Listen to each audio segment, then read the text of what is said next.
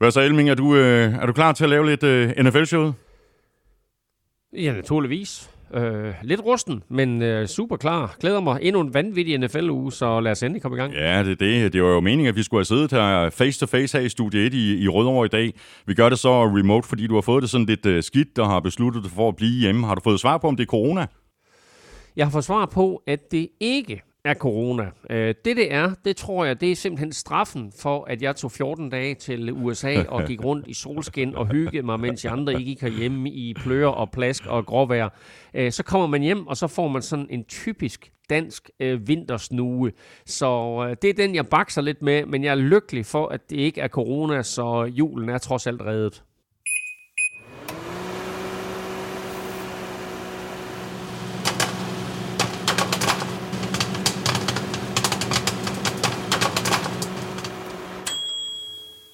Bum, ja, julen er reddet, så kører bussen en øh, dag senere end så vanligt, men sådan er det, når også NFL bliver ramt af coronamonstret. Du lytter til NFL-showet, der er optaget live on tape og er produceret af Kvartrup Media i samarbejde med Tafel.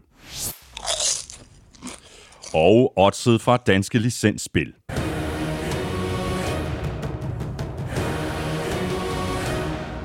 Husk, at man skal være minimum 18 år og spille med omtanke. Har du brug for hjælp til spilafhængighed, så kontakt Spillemyndighedens hjælpelinje Stop Spillet eller udluk dig via Rufus. Regler og vilkår gælder. Og så er Manscaped med os igen, så hvis øh, dine julekugler trænger til en øh, lille polering, øh, lidt øh, kærlig behandling, så er der hjælp at hente. Og hjælpen finder du på manscaped.com. Du kan også trykke dig direkte ind på det europæiske site på eu.manscaped.com, hvor du får 20% i rabat og gratis levering, hvis du bruger vores kode NFL-showet ved checkout. Mere om øh, Manscaped og deres Performance Package 4.0 senere her i udsendelsen, hvor vi selvfølgelig går alle kampene fra uge 15 igennem. Derudover så kan du se frem til øh, Crazy Stats fra Willumsen, ugens spiller fra Tafel, også quizzen og Tips 12'eren, og så får du selvfølgelig også en øh, spritny quiz fra Søren Armstrong. Tak fordi du er med os, tak fordi du downloader og lytter. Du finder os alle de sædvanlige steder, og derudover så kan du som altid øh, lytte på Danmarks største og bedste fodboldsite, gulklud.dk, og selvfølgelig også på nflshow.dk, hvor du jo ovenikøbet har muligheden for at støtte os med et valgfrit beløb ved at trykke på linket til tier.dk øverst på siden. Det ligger lige ved siden af linket til shoppen, hvor du kan købe lidt af vores merchandise. Tak til alle, der har handlet. Tak til alle, der støtter os på tier. Vi kunne ikke gøre det uden jeres hjælp. Jeg hedder Thomas Kvartrup, og her kommer min medvært. Go, you Packers, go and get on, go. Ja, velkommen øh, hjem fra USA, Elming. Øh, Jeg tænkte, at du ville sætte pris på øh, Packers fight song. Altså, fair skal, altså, ret skal være ret. Altså, øh, de virker lige nu som øh, det bedste hold i NFL, men altså, øh, der er stadigvæk en lille måned tilbage Ja. af, af grundspillet. Det, det er vi jo ikke vant til på det her tidspunkt. Altså, normalt så sidder vi jo her og siger, at det, det drejer sig om at toppe i december. Nu drejer det sig om at toppe i den anden halvdel af december, og så første halvdel af januar. Men altså, øh, de er det eneste hold i NFL med 11 sejre, og de er også det eneste hold, der har kvalificeret sig til slutspillet. Mm. Havde du en, øh, en god tur til, øh, til USA? Det synes jeg. Jeg synes, det var en øh, super fed tur. Fik oplevet en masse ting. Fik set uh, to rigtig, rigtig fede stadions. Uh, State Farm i Arizona var, var en kæmpe oplevelse. Og stadion der i Los Angeles SoFi Stadium, som er årets Super Bowl stadion, er selvfølgelig fuldstændig vanvittig bygning. Uh, men altså, jeg synes faktisk, at det show, de leverer, i Arizona er federe end det, der bliver leveret i, i SoFi eller mm. på i Los Angeles. Og så vil jeg sige, altså det har kostet 5 milliarder dollars det stadion der. Det kan man selvfølgelig godt se, men altså man kan jo ikke få alt for 5 milliarder dollars, så der er huller i taget, der ligger lidt. Og da vi var der og besøgte det, der, der havde der lige været, der havde der lige været en kæmpe øh, regnskyld, ikke? Så var der, så lå der vandpøl over det hele. Jeg tænkte bare, hvad fanden er det for noget, det her, ikke?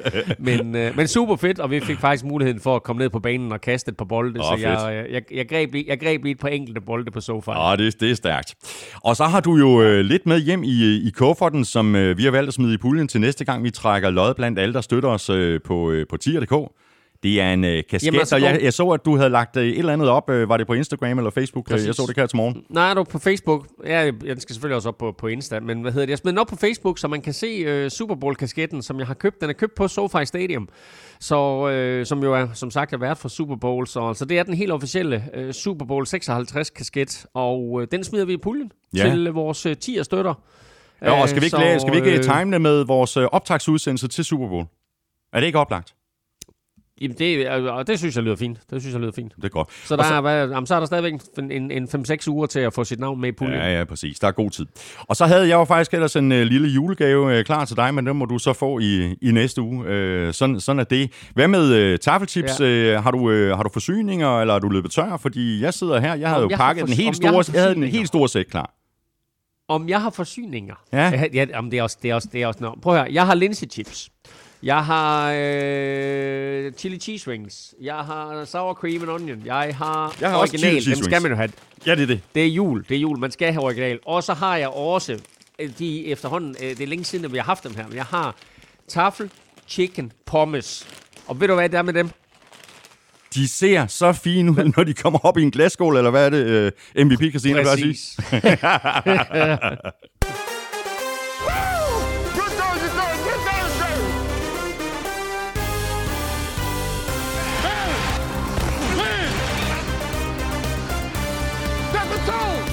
Ja, så gik den ikke længere for NFL, der her i uge 15 for alvor blev ramt af corona, og det betød, at ligaen var tvunget til at udsætte flere kampe, fordi flere mandskaber knap kunne stille hold.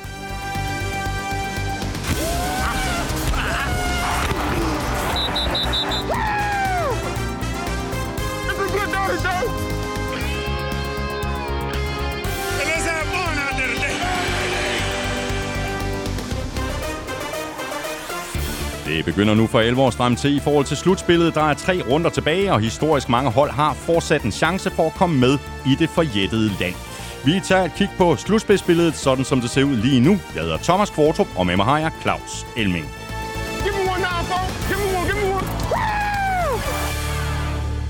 Ja, Elming, her sidder vi så en dag senere end uh, sædvanligt. Der er øh, virkelig mange hold, der er blevet hårdt ramt af corona, og det var så også derfor, at NFL valgte at skubbe et par kampe. Vi jo ellers var noget, de sagde før sæsonstart, at, øh, at vi ikke skulle regne med, at de ville gøre i år. Ja, og de lagde også op til, at det var, det var klubberne, der blev straffet, at man på ingen måde ville flytte, flytte kampe, uanset hvor, hvor, hvor gralt det stod til. Men altså, øh, der var spillere, og der var spillerforeningen, som jo sagde, at det var direkte uforsvarligt mm. øh, at lade hold spille med 15, 20, 25 mand på coronalisten. Så NFL valgte altså øh, og udsætte nogle kampe i håb om, at klubber de kunne øh, nå at, at, at få spillere clearet øh, til at være i stand til at stille op. Og samtidig så øh, ændrer de jo faktisk også deres egne regler. Ja. Øh, så nu, nu, nu har vi altså en situation her i NFL, som jeg jo egentlig synes er, er, er lidt problematisk, men altså situationen er, at fra nu af, hvis du tester post, hvis du er vaccineret og tester positiv, men ikke viser symptomer, så kan du få lov til at spille. Ja, præcis. Og som jeg forstår det med omikron, så er det jo faktisk præcis de mennesker, som udgør den største smittefare, fordi de ikke er klar over, at de mm, smitter. Mm, mm. Øh, så altså, det, altså, jeg håber, det går godt, men altså det her, det kan eksplodere mellem hænderne på NFL. Ja, ja, det kan det virkelig, men det er vel øh, typisk set ligaen, der forsøger at lægge pres på, på alle de spillere, der har valgt ikke at få en, en vaccine. Så siger man til de spillere, se så at få en vaccine, fordi så kommer du hurtigt tilbage på banen, også selvom du bliver smittet. Jo, jo. Ja, jo, men, men, men altså, jamen, det er ikke så meget det, jeg mener. Jeg mener simpelthen, at, at det med, altså, jeg har også tjekket med, med en læge herhjemme, ikke? Altså, hvor jeg siger, jamen altså, problemet er jo, at dem, der ikke viser symptomer, som har smitten, er jo folk, der ikke er klar over, at de smitter. Mm-hmm. Og hvis de så stiller op til en kamp, jamen så står de og smitter måske, altså for det første dem, de er omklædningsrum med, for det andet øh, muligvis dem, de spiller over for, selvom NFL siger, at det er påvist med ret stor tydelighed, at der ikke bliver øh, overgivet smitte i løbet af en kamp. Men altså den her omikron-variant er jo bare så vild, så ja, ja. altså man hører sindssyge historier om, hvordan folk de bliver smittet øh, på 4 km afstand. Så altså... Øh, jeg, jeg ved det ikke. Altså, øh, NFL har, har, har i hvert fald valgt at tage nogle helt andre retningslinjer ja. i brug nu her, efter at Omikron er eksploderet mellem hænderne på dem. Ja. Øh, og det kan gå helt galt for dem. Ja, det kan det. Og så øh, lad os tale, tale om noget, noget andet, øh, Elming, fordi der er jo landet big news siden øh, sidste uge. Øh, Urban Meyer er blevet fyret som head coach for Jaguars. Og lad os bare lige høre et lille klip fra sidste uges udsendelse. Og så så jeg en... en, en øh ja, sådan en lille øh, evaluering af, om, om øh, Urban Meyer han får lov til at blive i klubben eller ej. Og der blev det stille og roligt sagt, øh, Jaguars skylder ham 54 øh, millioner dollars, uanset hvad der sker, så de fyrer au, ham nok au, lige au, i morgen. Au, au, au, au. Ja, au, au, au. Øh, Elming Kirsten lever i bedste velgående. Selvom man selvfølgelig kan argumentere for, at det jo heller ikke var i morgen, at de fyrede ham. Det var så dagen efter. ja, ja, men altså, jeg vil altså også sige det på den måde, at, at mit argument var jo, at de skyldte ham så mange penge, så det ikke kom til at ske. Men, øh, men nu har Iron Shard Khan jo af Jacksonville Jaguars jo været ude at sige, at han mener, at... Og selvfølgelig er der indskrevet nogle ting i kontrakten, som gør, at hvis man forbryder sig mod holdets retningslinjer, så kan man blive fyret og, og frataget løn, som jo også er sket med John Gruden. Øh, så der er ikke nogen tvivl om, at Shard Khan, han er ude nu og har sørget for at, at få alle de juridiske aspekter på plads, mm. sådan så han kan sige, prøv at høre, Urban Meyer har forbrudt sig mod den øh, klausul, og den klausul, og den klausul, og den klausul, og så videre, og så videre. Han skal ikke have resten af pengene. Mm. De skylder ham stadigvæk, øh, som jeg er informeret om det, øh, fem et halvt eller fem, et kvart års løn af 9 millioner dollars. Så det er altså den som penge, som, mm. som Shah Khan han prøver på at undgå at skulle betale. Ja. Kan vide, om det står i, i de der retningslinjer, at man ikke må sparke sin kicker? Altså, jeg ved ikke, altså hvis kickeren må sparke til en bold, hvorfor må man så ikke sparke til en kicker? Er, er, det ikke helt naturligt? Er det ikke helt det er naturligt? Nok, det, det er godt nok en vild historie. Det er godt nok ja, det var, det var også det, der, det var, det var selvfølgelig det der, fik, det, der fik bedre til at flyde over. Der var alle de her mærkelige historier, og så lige pludselig Josh Lambo, som startede sæsonen hos Jaguars, han er ude og sige, at til en træning, der kommer Urban Meyer hen og sparker til ham, og siger, make your damn kicks. Og så siger, Urban, altså siger Josh Lambo til ham, du skal ikke, ikke undskylde mig, men du skal altså ikke sparke til mig. Nej. Hvortil at Urban Meyer så siger, jeg er head coach, jeg sparker til dig, når jeg har lyst. Ja, da den historie, den først kommer frem i en podcast, der må Shad Khan, altså som har, måske bare, faktisk måske ikke så meget øh, siddet og håbet på, at, at, at det hele ville gå godt. Måske sad han bare og håbet på, at der ville komme endnu en situation, mm, som mm. gjorde, at der var grundlag for at fyre Urban Meyer. Indspark her fra øh, Mads øh, Melgaard. Øh, nu nærmer vi os så småt øh, slutningen på den regulære sæson, og vi har allerede set et par kontroversielle herrer få sparket. Men hvilke head coaches bør være nervøse for deres jobsituation, og har I nogle bud på et par mulige overraskende fyringer i den nærmeste fremtid? Og er der desuden nogle hotte navne i spil til et head coaching job? Altså, jeg vil sige, den, den coach, som selvfølgelig, og det kommer vi også tilbage til lidt senere, den coach, der selvfølgelig skal være mest nervøs, det er klart, det er Matt Nagy. Ja. Øh, der er andre trænere, som lidt har reddet deres røv. Altså, Brian Flores hang måske i en tynd tråd, da Dolphins, de er 1 og 7, ikke? Nu er de 7 og 7. Øh, så altså, jeg er sådan lidt i tvivl om, hvem der bliver sparket ud. Altså Pete Carroll i, i Seattle er også en mulighed. Øhm, der, der er andre hister her, men generelt så har vi jo en sæson nu her i NFL, hvor der er rigtig, rigtig mange klubber, der har vundet rigtig, rigtig mange kampe. Ja. Der er et par enkelte bryleknapper, der ligger dernede i bunden, men ellers så har rigtig mange klubber vundet mange kampe. Joe Judge i, i New York Giants er selvfølgelig også øh, lidt i en, i en, i en krisesituation, men, øh, men ellers så tror jeg ikke, der er ret mange på vippen. Øh, med hensyn til coaches, som kunne være øh, store navne, der vil jeg sige sådan en som Doc Peterson, Super Bowl vinder med Philadelphia Eagles, er jo et oplagt navn til at komme til Jacksonville Jaguars. Mm, mm. Jaguars har brug for en coach, der er quarterback-minded. Kan tage Trevor Lawrence og så gøre ham fra college quarterback. Han er et år inde i sin karriere nu, men altså han agerer stadigvæk som college quarterback. Tag ham fra at være college quarterback til at være NFL quarterback. Doc Peterson vil være et oplagt navn til at gøre det. Øh, andre øh, offensivt minded coaches, øh, som for eksempel sidste år ikke fik et head coaching job, kunne være Eric Bieniemy, der er offensive coordinator for Præcis. Kansas City Chiefs, ja. og Brian Dable, exactly. der er offensive coordinator for, for Buffalo Bills. Ham havde jeg også skrevet ned som, øh, et, som, et, som et godt bud, også fordi han har jo allerede vist, at han kan trylle med Josh Allen og fået rettet ham til, ikke?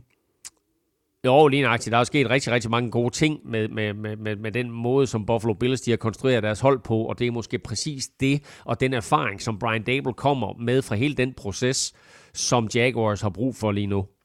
Øh, en, anden, en anden coach, som øh, har været brandvarmt evne, øh, emne og er blevet endnu varmere øh, i den forgangne weekend, det er Dennis Allen, mm. som er defensive coordinator for New Orleans Saints. Vi kommer selvfølgelig tilbage til det, men altså Saints uddelte et æg til Tom Brady og Buccaneers ja, i weekenden. Ja.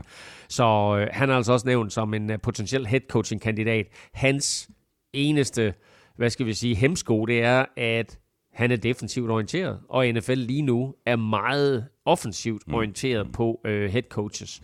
Øh, men altså, han er, han er et varmt emne. Og så lige bringe sidste mand på banen. Øh, og jeg tror, ikke, det, jeg tror ikke, det er realistisk.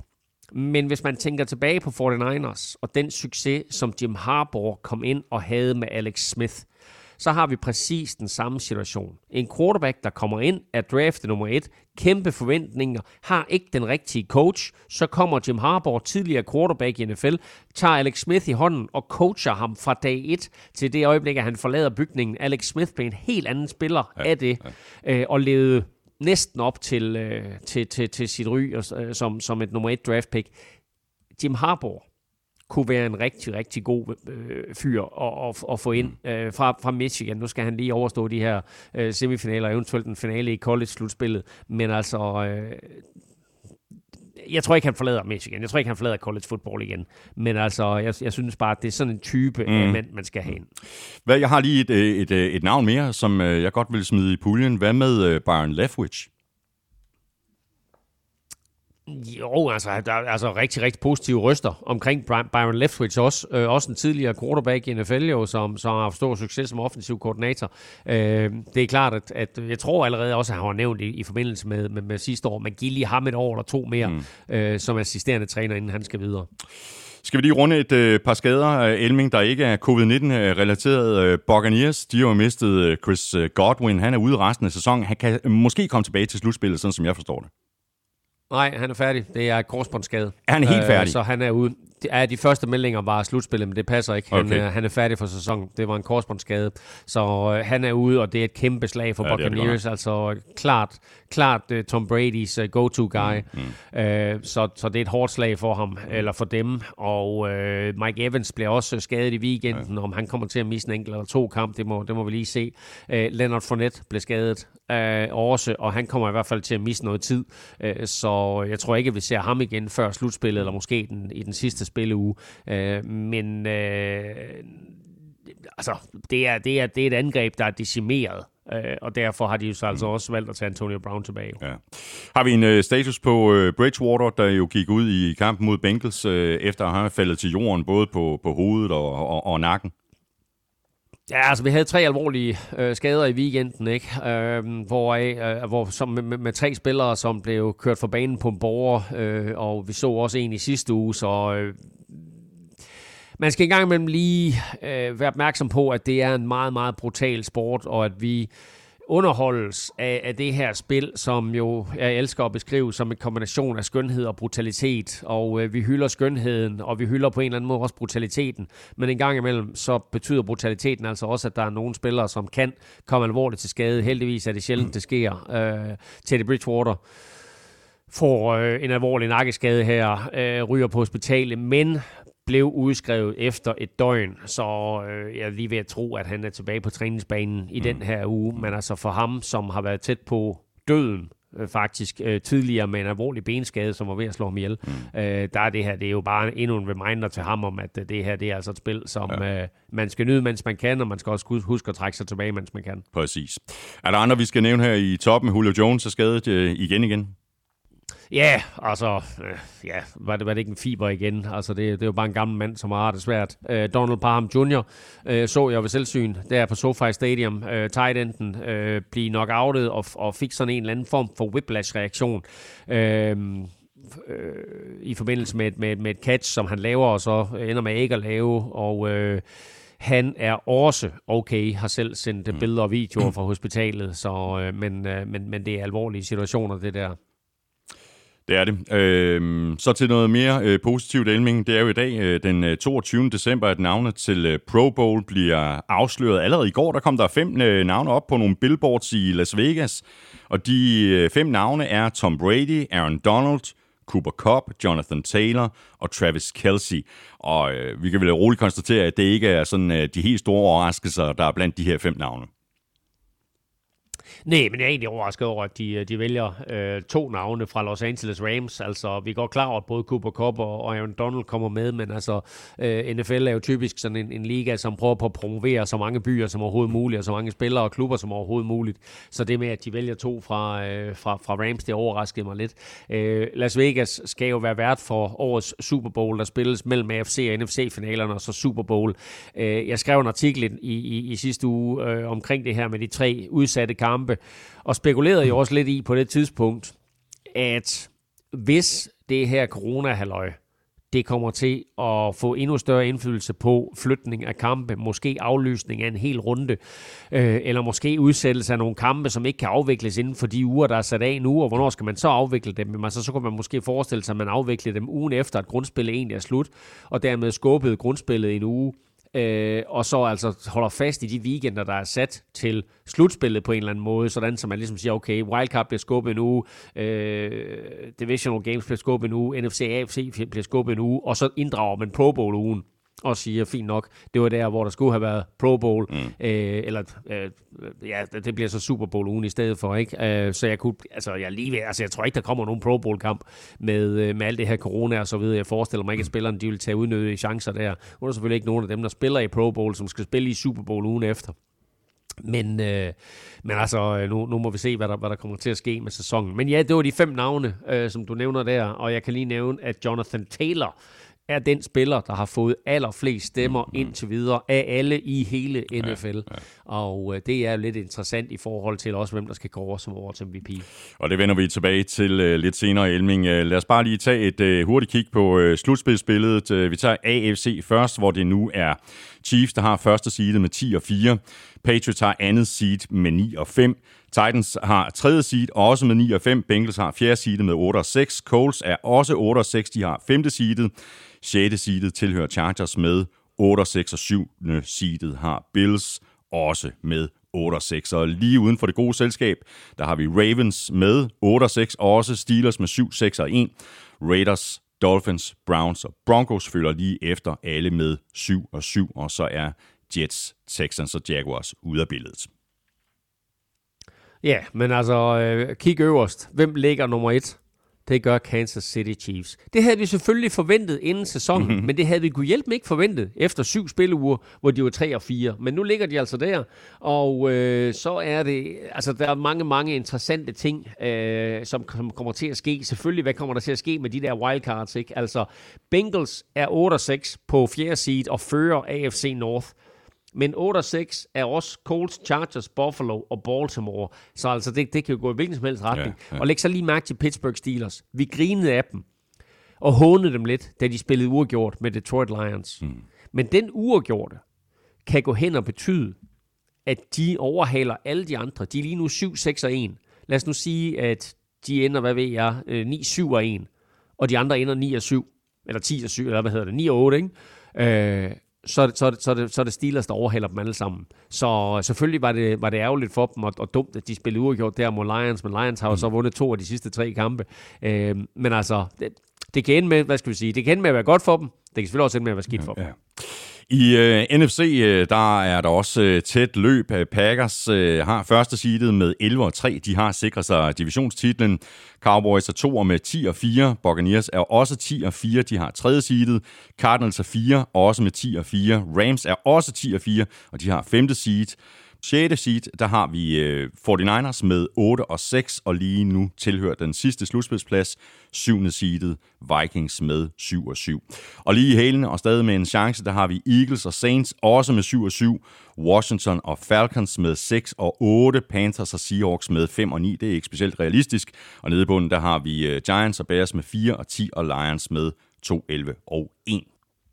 Ja, og altså som sagt, øh, Green Bay Packers, det eneste hold, der har kvalificeret sig til slutspillet. Det er helt vildt at sige her, hvor vi på ind i spil u 16, at der ikke er et eneste hold fra AFC-halvdelen, der har kvalificeret sig til slutspillet, og at Packers er det eneste hold i NFC-slutspillet, eller NFC-halvdelen, der har kvalificeret sig til slutspillet. Uh, Cowboys, Buccaneers, Arizona, alle, der, alle sammen der på 10 og 4, ikke? men altså Arizona ligger på 10 og 4. Det gør Los Angeles Rams også. De ligger altså delt nu i toppen mm, mm. af NFC West. Og øh, som de to klubber har spillet her øh, i de sidste 14 dage, 3 uger, der er det sgu Rams, der ender med at tage, øh, tage sejren der i, i NFC West. Øh, Minnesota Vikings ligger godt nok på det syvende seed, siger du. Men altså, de har Rams og de har Packers i to af de sidste tre kampe, så det kan, det kan, det kan ende med, at de ikke ser en, en slutspilsplads. Vi skal have quizzen. Åh. Oh. Det er tid til quiz, quiz, quiz, quiz, quiz. ja, nu skal vi nemlig have uh, quizzerne, og quizzerne de præsenteres i samarbejde med Bagsvær Lakris. Lakris. Lakris, og jeg havde ellers også noget rigtig lækker lakris liggende det er også en Jamen, det er også en katastrofe. Ja, det, jeg, er ikke Jeg helt, skulle jeg, jeg- jeg jeg, jeg er ikke helt sikker på, at øh, det er her, når du kommer i næste uge. Åh, oh, jeg skulle have haft det med til Jylland. Jeg skal til jul i Jylland. Jeg skulle have haft lakrids med. Jeg skulle Ja. have haft lakrids med. Lækvis til Jylland. Ja, ja. Nå, godt så. Ja. Har du, øh, har du noget til mig? Ja, ja, naturligvis. Øhm, vi har lige talt om. Green Bay Packers. 11 og 3 er klar til playoffs. Øhm, de er det eneste hold, som sagt, med 11 sejre, og dermed så er head coach Matt LaFleur også på 11 sejre igen. Mm. Faktisk har han vundet mindst 11 sejre i sine første tre sæsoner som head coach. Det har kun to andre head coaches præsteret gennem tiden. Jeg vil give dig den ene. Det er Chuck Pagano. Han øh, gjorde det med Colts og Peyton Manning. Nej, det er altså det 2012 er rigtig træls, du giver, fordi det var, 2014. det var ham, jeg ville have sagt. Er det rigtigt? Nej. Ej, nå, okay. Okay, altså, det, det, det undskylder jeg så, fordi øh, jeg tænkte, jeg, jeg, jeg, jeg blev lidt overrasket over det, og tænkte, ham var jeg aldrig selv kommet på. Så jeg tænkte, ham, ham vil jeg give dig. Men, øh, men hvem er den anden? Uha, uha, uha, uha. Øh, altså, er den anden som har vundet, coach, mini, der har minimum, vundet- minimum 11 i sine første tre sæsoner som head coach. Yes, yes. Uh, jeg kan måske komme med nogle bud, men jeg er godt nok uh, umiddelbart uh, forholdsvis uh, blank, så uh, du får lige den her. Can't do it. Sådan der. Øhm, så er jeg dækket ind, øh, synes jeg. Nå, øhm, det vender vi tilbage til. Du skal selvfølgelig heller ikke snydes for, øh, for det quizzen her fra Søren Armstrong. Den kommer her. Han skriver sådan her. Julen er lige med mad i mave, og i år er der til med NFL i gave. Mandelgaven går atter til onkel Henning, men om slutspillet er der en helt særlig spænding. Brun sovs, taffelchips og flæskesteg er muligvis det, der gør Jonathan Taylor tæske sej. Kalkun eller and, det er sæson for ædelig fugl. Derfor dette ønske om en glædelig jul. Tusind tak for det, øh, Søren Armstrong, og så skal du selvfølgelig heller ikke snydes for øh, spørgsmålet. Det kommer her. Hvilken quarterback har netop taget rekorden for flest passing yards i sine første to sæsoner? Det er muligvis ikke så svært, men hvem tog han rekorden fra? Øh, okay. Øh, den tror jeg da godt, jeg kan, men øh, ja. Øh, okay. Øh, øh, jeg har et modspørgsmål. ja, Hvem fanden er onkel Henning? det ved jeg ikke, men det skal jo rige.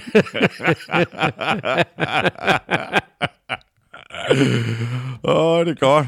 Nå, men du har, du har et par bud, ikke? Eller et bud måske, oven i købet. Jeg har, jeg har et bud. Jeg det kan, slet ikke komme, jeg, kan slet, jeg kan slet ikke se andre for mig. Nej, men det er godt. Jamen, det er godt. Vi vender tilbage til det i, i slutningen af udsendelsen. Nu hopper vi i øh, kampene, øh, og vi begynder med de to udsatte opgør. Eagles-Washington først. En øh, kamp, hvor begge hold de skulle bruge en sejr for at hænge på i kampen om syvende seedet i NFC. Washington kom bedst fra start og bragte sig foran med øh, 10-0 i første kvartal. Så fik Eagles gang i løbespillet med Miles Sanders og Jordan Howard. Og selvom øh, Jalen Hurts faktisk spillede en, øh, en fornuftig kamp, så var det vel i høj grad løbespillet, der dominerede og sikrede Eagles sejren her på 27-17. Helt sikkert. Uh, Miles Sanders og øh, Jordan Howard havde over 200 yards til sammen. Sanders han løb bolden, som du siger, 18 gange for, for 131 yards. Uh, Howard havde 69. Men uh, når de så kom ned omkring mållinjen, så sagde Jalen Hurts, uh, den klarer jeg, drenge. Og så kunne de jo så kravle ud på sidelinjen og stå der og surmule lidt, mens han øh, sneakede bolden ind to gange. Øh, nu tæller det jo som et løbetouchdown, og det gør det jo, enten man scorer fra 15, 20 eller 70 yards ude, eller man sneaker den. Øh, og det her, det var faktisk Jalen Hurts 10. løbetouchdown i sæsonen, hvilket er Eagles rekord. Og det synes jeg er lidt vildt at tænke mm, på, når man, når man øh, lige holder sig for øje, at de har altså haft både Randall Cunningham og Michael Vick. Ja. Men Jalen Hurts og hans 10, det er altså rekord. Crazy. Og så kan vi vist uh, roligt konstatere, at uh, Dallas Goddard kom uh, lidt skidt fra start i den her kamp. Uh, han havde en, en temmelig uheldig hovedrolle tidligt i kampen, men så kom han så godt igen. Ja, han var, han var faktisk måske banens bedste spiller til sidst, øh, efter den der, øh, hvad skal vi kalde det, øh, fodfejl, øh, han lavede i starten af kampen. Altså Hurts laver en, en, en bootleg, øh, finder, finder et løb i venstre side, laver en bootleg, til højre, og Goddard han er helt fri. Men øh, i stedet for et øh, stensikker catch, øh, catch, og måske, hvad ved jeg, en 30, 40, 50 yards på spillet der, så rammer bolden hans hænder, øh, ryger derfra ned på hans fod, og lige op i hænderne på Washington safety uh, Landon Collins uh, til en interception. Uh, bizart spil øh, som jo førte til øh, Washingtons øh, første touchdown og og en 7-0-føring. Men fra det punkt af, der var Goddard øh, sikkerheden selv og, og greb syv bolde for 135 yards, øh, og ingen andre Eagles-spillere havde mere end, end øh, tre catches, og det catch, han laver hen over hovedet på to Washington-forsvarer, øh, viser bare, hvorfor øh, Goddard han må betragtes som, som en af de allerbedste tight ends i ligaen. Washington havde jo ikke øh, så forfærdeligt meget at skyde med øh, de 10 point i første kvartal. De kom som konsekvens af turnovers, øh, og derefter så var der øh, lidt øh, langt mellem snapsene, så det var vel øh, på en eller anden måde helt fair, at, at Washington de så også endte med at tabe den her kamp. Ja, og det var også fair, fordi øh, Eagles-spillere, øh, Eagles coaches, øh, fans, Eagle, øh, Philadelphia medier, var jo rasende over, at kampen skulle udsættes. Øh, de havde jo styr på deres coronasituation i Philly, men øh, der var et gigantisk coronaudbrud i Washington. Og forskellen på det her udbrud og nogle af de andre, vi har set rundt omkring, det var, at det her det stammede fra en uvaccineret spiller, og det var jo præcis det, NFL havde meldt ud, at hvis det skete, så ville de ikke tage hensyn til det. Men, øh, men det gjorde de altså her. Øh, NFL havde jo klart stipuleret uh, i deres egne regler, at, at en kamp ikke ville blive flyttet, men uh, med over 20 spillere ude for Washington, uh, så gav NFL dem altså lidt tid til lige at få eventuelt testet nogle spillere negative, mm. eller, eller skrive kontrakter faktisk med nogle spillere fra gaden, som kunne komme ind og hjælpe dem. Uh, Garrett freaking Gilbert var quarterback, fordi hverken Magnus Heunicke eller Kyle Allen øh, blev klar øh, fra deres coronatest, og Magnus Heunicke havde vel også øh, en eller anden form for, for skade fra sidste uge, han døde lidt med. Øh, Gilbert, som vi senest husker spillet for, for Dallas Cowboys, øh, mens øh, Dak Prescott var skadet, øh, var sådan set ok. Han ramte på to tredjedel af sin kast for 194 yards, men problemet var, at han kunne ikke flytte bolden konstant. Øh, og som du siger, Washington var foran 10-0 efter første kvartal, men jeg synes, det var tydeligt, at Eagles var det bedste hold, mm. øh, og at Gilbert ville få det svært, og, ja. og, og det gjorde han også efterhånden, ja. som kampen skred frem. Eagles er nu 7 7, og de spiller hjemme mod Giants. Washington de er 6 og 8, og de spiller ude mod Cowboys Sunday night. Og så har vi den anden udsatte kamp, øh, det rene NFC Vest-opgør mellem øh, Rams og Seahawks, og den kamp endte, som de fleste øh, nok regnede med, at den ville gøre, nemlig med en sejr til Rams på hjemmebane, men Rams var ikke helt lige så dominerende, som jeg i hvert fald havde regnet med. Rams de vandt kampen 20-10, de førte med 17-10 sent i fjerde kvartal, og så var der sådan lidt en mærkelig sekvens, Elming, som, som gjorde, at Seahawks ja. ikke fik chancen for udligne. Ja, helt sikkert. Det står 17-10 der. Seahawks har bolden på Ramses 45-linje. Det er tredje down og 1. Uh, øh, Wilson prøver at hardcounte Rams til en offside. I stedet for så vipper Rashard Penny ifølge dommerne med den ene lillefinger. Uh, det er en fall start. 5 yards straf. Uh, så er det tredje down og 6. der vælger Seahawks kunne hjælpe mig at løbe den, uh, som selvfølgelig ender i minus 1 yard. Så er det fjerde down og 6. Russell Wilson kaster til DJ Dallas. Øh, og jeg synes helt tydeligt, der er pass interference. Dommerne havde kastet et hav af underlige flag i den her kamp, og så lige her, der kaster de ikke noget flag. Øh, DJ Dallas bliver så arg og øh, taber besindelsen. Han sparker til bolden. Det er en 15 yard straf. Så ikke bare overtager Rams nu, fordi det var fjerde down. De overtager på Seahawks 35 yard linje. De går tre ud, men de er tæt nok på til at sparke et field goal, så i stedet for 17-10, så står det nu 20-10. Øh, og så var kampen jo afgjort. Øh, så, så pointen her er, at lige meget hvor frustreret man er, øh, og lige meget hvor hæslig man synes dommerne de er, så skal man altså tænke på kampen, og ikke på sig selv. Ja. Øh, det spark til bolden der, det koster jo Seahawks chancen for at få, hvad skal vi sige, endnu en chance for at udligne. Øh, og der var der også et par spillere, der var hen og talte Dunders ord til, til DJ Dallas der, men altså, på en eller anden måde forstår jeg godt hans frustration. Øh, men altså, øh, det, og det er ikke sikkert, at de har fået scoret på nogen måde, men det koster i hvert fald muligheden for at få ja, en ekstra chance. Nu har vi jo øh, før talt øh, om de bedste quarterback og wide receiver duoer så sent som i, i sidste uges udsendelse, men hvad med øh, Matthew Stafford og Cooper Cup? Øh, er, er, er den duo ikke ved at slå dem, slå dem alle sammen, eller hvad? Jo, altså det er selvfølgelig svært at komme udenom en, en Aaron Rodgers til Devonta Adams, øh, Josh Allen og Stefan Diggs skal vi nævne, Patrick Mahomes og Tyreek Hill for den sags skyld. Mm. øh, men altså statistisk ikke. Altså Matthew Stafford til Cooper Cup. Øh, 122 catches i sæsonen nu af Cooper Cup. Det er Rams rekord. Øh, han slår altså Isaac Bruces Rams rekord mm-hmm. fra de der glade Greatest Show on Turf dage. Ja, det er helt vildt. Og øh, det er det, og, og, og jeg så lige her, kort inden vi gik i studiet, der så jeg lige en, en preskonference med, øh, med Cooper Cup, hvor han også bare var fuld af respekt for, for Isaac Bruce og Torrey Holt og, og de andre. Han sagde, at der har været så mange gode receiver igennem tiden her, så at, at jeg får den her rekord, det er, det, det er en kæmpe stor ære. Øh, han griber i den her kamp øh, bolde for, øh, er det 100 og er det 135 yards, tror jeg det er, ikke? og to touchdowns.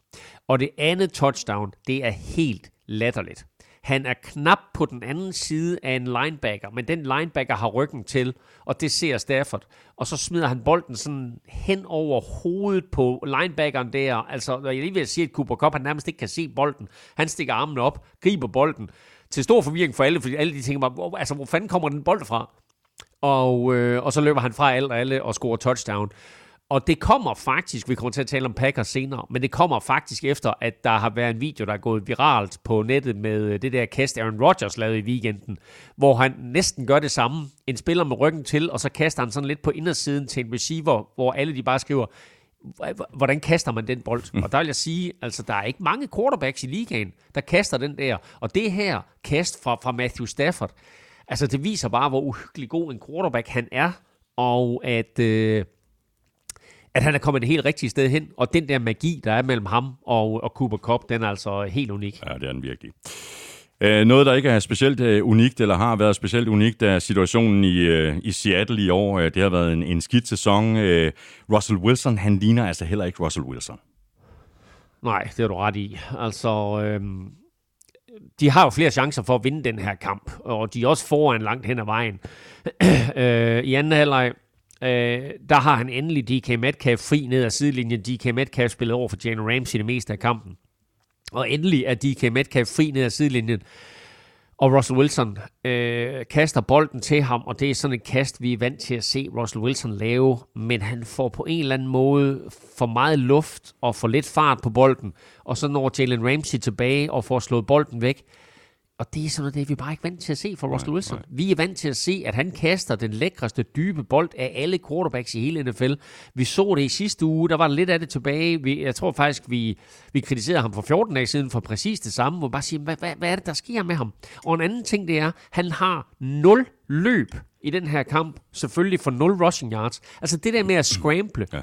og skabe yards og første downs, det har jo altid været en del af hans spil. Det har altid været det, der har gjort ham farlig. Mm. Og jeg ved ikke, om trænerstaben har sagt til ham, hør nu her, ven, nu skal du blive i lommen noget mere. Altså, det, det, grunden til, at du bliver sækket så meget, det, det er, fordi du ligger der og løber rundt, og det, det er sådan set din skyld, at, at du bliver sækket så meget. Og jeg ved ikke, om, om de så har begrænset ham, fordi det var meget underligt at se i den her kamp her, at han løb sådan lidt ud til siden, og så blev han ved med at kigge dybt, og blev ved med at kigge dybt, og så enten kastede han bolden væk, eller kastede det incomplete. Han kunne have taget benene på nakken ja. så mange gange, ja. og, øh, og, og, og gjorde det ikke. Øhm, og så vil jeg lige sige her til sidst, jo, at, at vi så faktisk en uh, trio af seks på Russell Wilson i den her kamp. Aaron Donald fik selvfølgelig, øh, fristes man til at sige, mm. sit sack. Øh, så fik øh, Leonard Floyd et sack, og så fik Von Miller også et sack, øh, som jeg lige mener det, så er det hans første sack, efter han har skiftet mm, til Rams. Det tror jeg, du har ret i. Rams, de er 10 og 4. De spiller ud mod Vikings. Seahawks, de er 5 og 9, og de får besøg af Bears. Og så tager vi rundens første kamp, Thursday Night kamp mellem Chargers og Chiefs, og den kamp den endte 28-28 i regulær spilletid efter et fantastisk comeback drive af Patrick Mahomes, der tryllede, og drivet endte med et touchdown til Travis Kelsey, og altså udligning til 28. Kampen gik i overtime, hvor det så var Chiefs, der trak det længste strå med endnu et touchdown-kast fra Mahomes til Kelsey. Og sikke en kamp af Kelsey, som øh, satte et øh, markant aftryk på den her kamp, og vel var den afgørende faktor.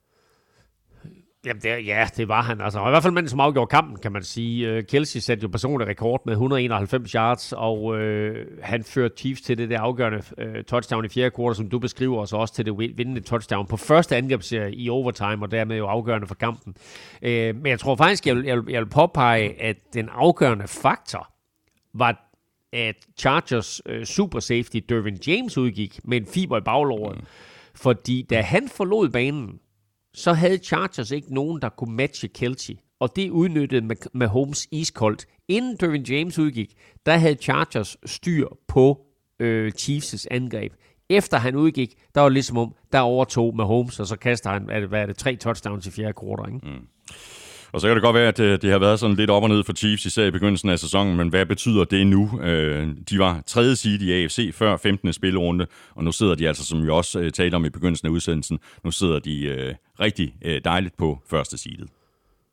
Ja, hvor er det vildt, ikke? Altså, som vi også lige talte om i begyndelsen, efter syv kampe, der var de 3 og 4, øh, og vi talte om krise. Øh, nu er de et af de mest raske hold, de har vundet syv kampe i træk, og øh, med nederlag til, øh, til Patriots og Titans i weekenden her, så er de jo altså nu som sagt første seed i, i, i, AFC-halvdelen. Øh, de vinder den her kamp uden Chris Jones, der var ude med corona. Og nu sad jeg jo selv på SoFi Stadium og så kampen. Og jeg vil sige det på den måde. Hvis vi ikke vidste før, så ved vi det nu, at han er nøglen til Chiefs forsvar. Fordi Chargers havde succes med at løbe bolden lige der, hvor han plejer at stå. Mm. Øh, linebacker Willie Gay var også ude med corona. Nu kommer de begge to tilbage, og så bliver det her Chiefs forsvar altså ikke sjovere at have med at gøre. Og så kommer vi ikke udenom at tale om de her mange øh, vildt omdiskuterede øh, beslutninger fra Brandon Staley om at gå på den øh, på fjerde down i den her kamp hele fem gange. Altså ifølge Analytics-folkene, øh, så er det de rigtige beslutninger i de her situationer. Men så har vi sådan lidt mere sådan øh, old school folk som dig, Elming. Og den her kamp var vel lige vand på din take the goddamn points mølle.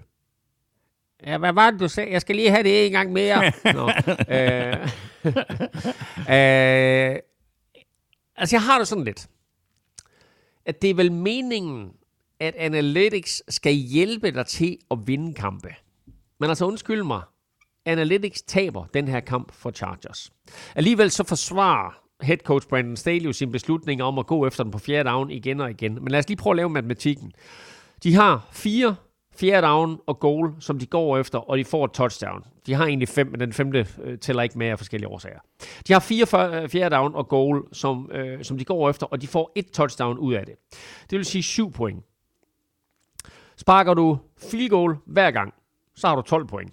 Lad os så sige, at du brænder et, bare for at snakke analytics lidt efter munden, ikke? Mm, og sige, mm. okay, men kicker, man kan ikke stole en skid på kicker. Så, øh, så har du stadigvæk 9 point. 9 point er bedre end 7 point. Og 9 point i stedet for 7 point, havde vundet kampen for, øh, for, for, for Chargers. Øh, og så er der hele momentumdelen. Øh, lad os tage to konkrete eksempler. På det første drive, der lægger Chargers ud med et godt kickoff return. De kører ned på femeren, men i stedet for at komme derfra med point og en god start, så får de 0 point. Og så på det sidste drive i første halvleg, altså du har lige fået en turnover med under et minut tilbage, øh, og du kan komme til pause, hvis du scorer field goal her, med en 17-10 føring, og smil på læben. I stedet for, så bliver det sådan lidt en, Mæh, nå ja, okay, vi fik en turnover, men vi fik ikke nogen point, og nu står det 14-10. Altså momentum og den følelse, du går omklædningsrummet med, det betyder bare så vanvittigt meget, og det tager Analytics ikke højde for. Og det her, og jeg, jeg er på en eller anden måde glad for det, fordi den her kamp, og i øvrigt flere kampe i weekenden, den, har været med til at sætte lidt spørgsmålstegn ved hele det her analytics -halløj. Fordi der er sådan nogle gamle idioter som mig, der har sagt, check the damn points. Og alle de unge kloge der, de har sagt, analytics, de siger, du skal gøre sådan og sådan. Prøv at høre. Der er alt den der fodboldfølelse, når du står i kampen. Og det tager analytics, mm. analytics ikke højde for. Havde de sparket de freaking field goals, så havde de været foran, og så kan det godt være, at de havde tvunget med Holmes til at gå ud og kaste noget mere. Men altså, Øh, ja, det her, det var, som du siger, det var vand på min mølle. Ja, lige præcis, og det var så også derfor, jeg, jeg stillede spørgsmålet til dig, men jeg vidste, du havde en, en rant øh, liggende på lager. Den fik vi så. Og, og, og, og, og, og jeg gjorde det kort. Jeg gjorde det kort. Jeg gjorde ja, det, er så, kort. det er så flot. Det er så flot. Chargers, de er øh, 8-6, de spiller ud mod Texans. Chiefs, de er 10-4, og de får besøg af Steelers. Og så har vi øh, den kamp, der blev spillet lørdag aften, øh, kampen mellem Colts og Patriots, og den øh, vandt Colts med 27-17, og dermed øh, stoppede den ellers meget imponerende stime på syv sejre i træk til øh, Patriots. Colts de kom stormen ud af startblokken, brak sig foran med 14-0 i første kvartal. Ved pausen der stod der 17-0, og efter tredje kvartal der stod der 20-0. Så kom øh, Patriots altså igen i fjerde kvartal. Det var too little, too late, og vi må bare sige, at øh, Jonathan Taylor spillede endnu en øh, fremragende kamp med 29 løb for 170 yards og et touchdown. Og vi talte lige om det øh, lige i begyndelsen af udsendelsens øh, Elming. Spørgsmålet er, om Jonathan Taylor efterhånden ikke skal tages øh, med i snakken, når vi taler om kandidater til årets MVP, eller måske er han ovenikøbet øh, øh, endt med at være favorit til at tage MVP-titlen. Det er en fed pointe. Og øh, jeg vil sige, at med Tom Brady's æg og Josh Allens ukonstante spil, så er der vel kun Aaron Rodgers og Jonathan Taylor tilbage. Han minder mig faktisk rigtig meget om den sidste running back, der blev MVP, Adrian Peterson, i 2012, hvor han jo havde 2.096 yards. Øh, men de spiller meget ens hård løb indvendigt, skaffer de der hårde første øh, downs, 2, 3, 4 yards ad gangen, og så lige pludselig, så breaker de den store for touchdown, og han har farten til at løbe fra alle andre på banen. Altså Taylors overlegenhed på den der 67'er øh, var bare så blæret, ikke? Mm, altså mm. først så snyder han lige to mand i hullet, og øh, den ene af dem, øh, altså det, det, det, det er jo det, det er to gode forsvarsspillere fra, fra, fra Patriots, ikke? Øh, efter han har snydt dem, så kigger han lige på JC Jackson, øh, inden han så løber fra ham, du ved. Han, han kigger lige på ham og siger, kan du følge med her, ven? Og så sætter han turboen til. Mm. Øh, imponerende touchdown af, af Jonathan Taylor, og endnu en imponerende kamp med ham. Mm. Øh, og han er på 11 kampe i træk nu med et touchdown. 11 kampe i træk med en touchdown, det er altså kun en fra rekorden, og der er tre kampe tilbage i sæsonen. Ja, må ikke øh, han uh, napper den uh, rekord så. Og nu er det jo en, en klar fordel, Elming, hvis ens uh, running back uh, bare bliver ved med at få yards. Uh, det gør jo, at quarterbacken skal kaste bolden mindre.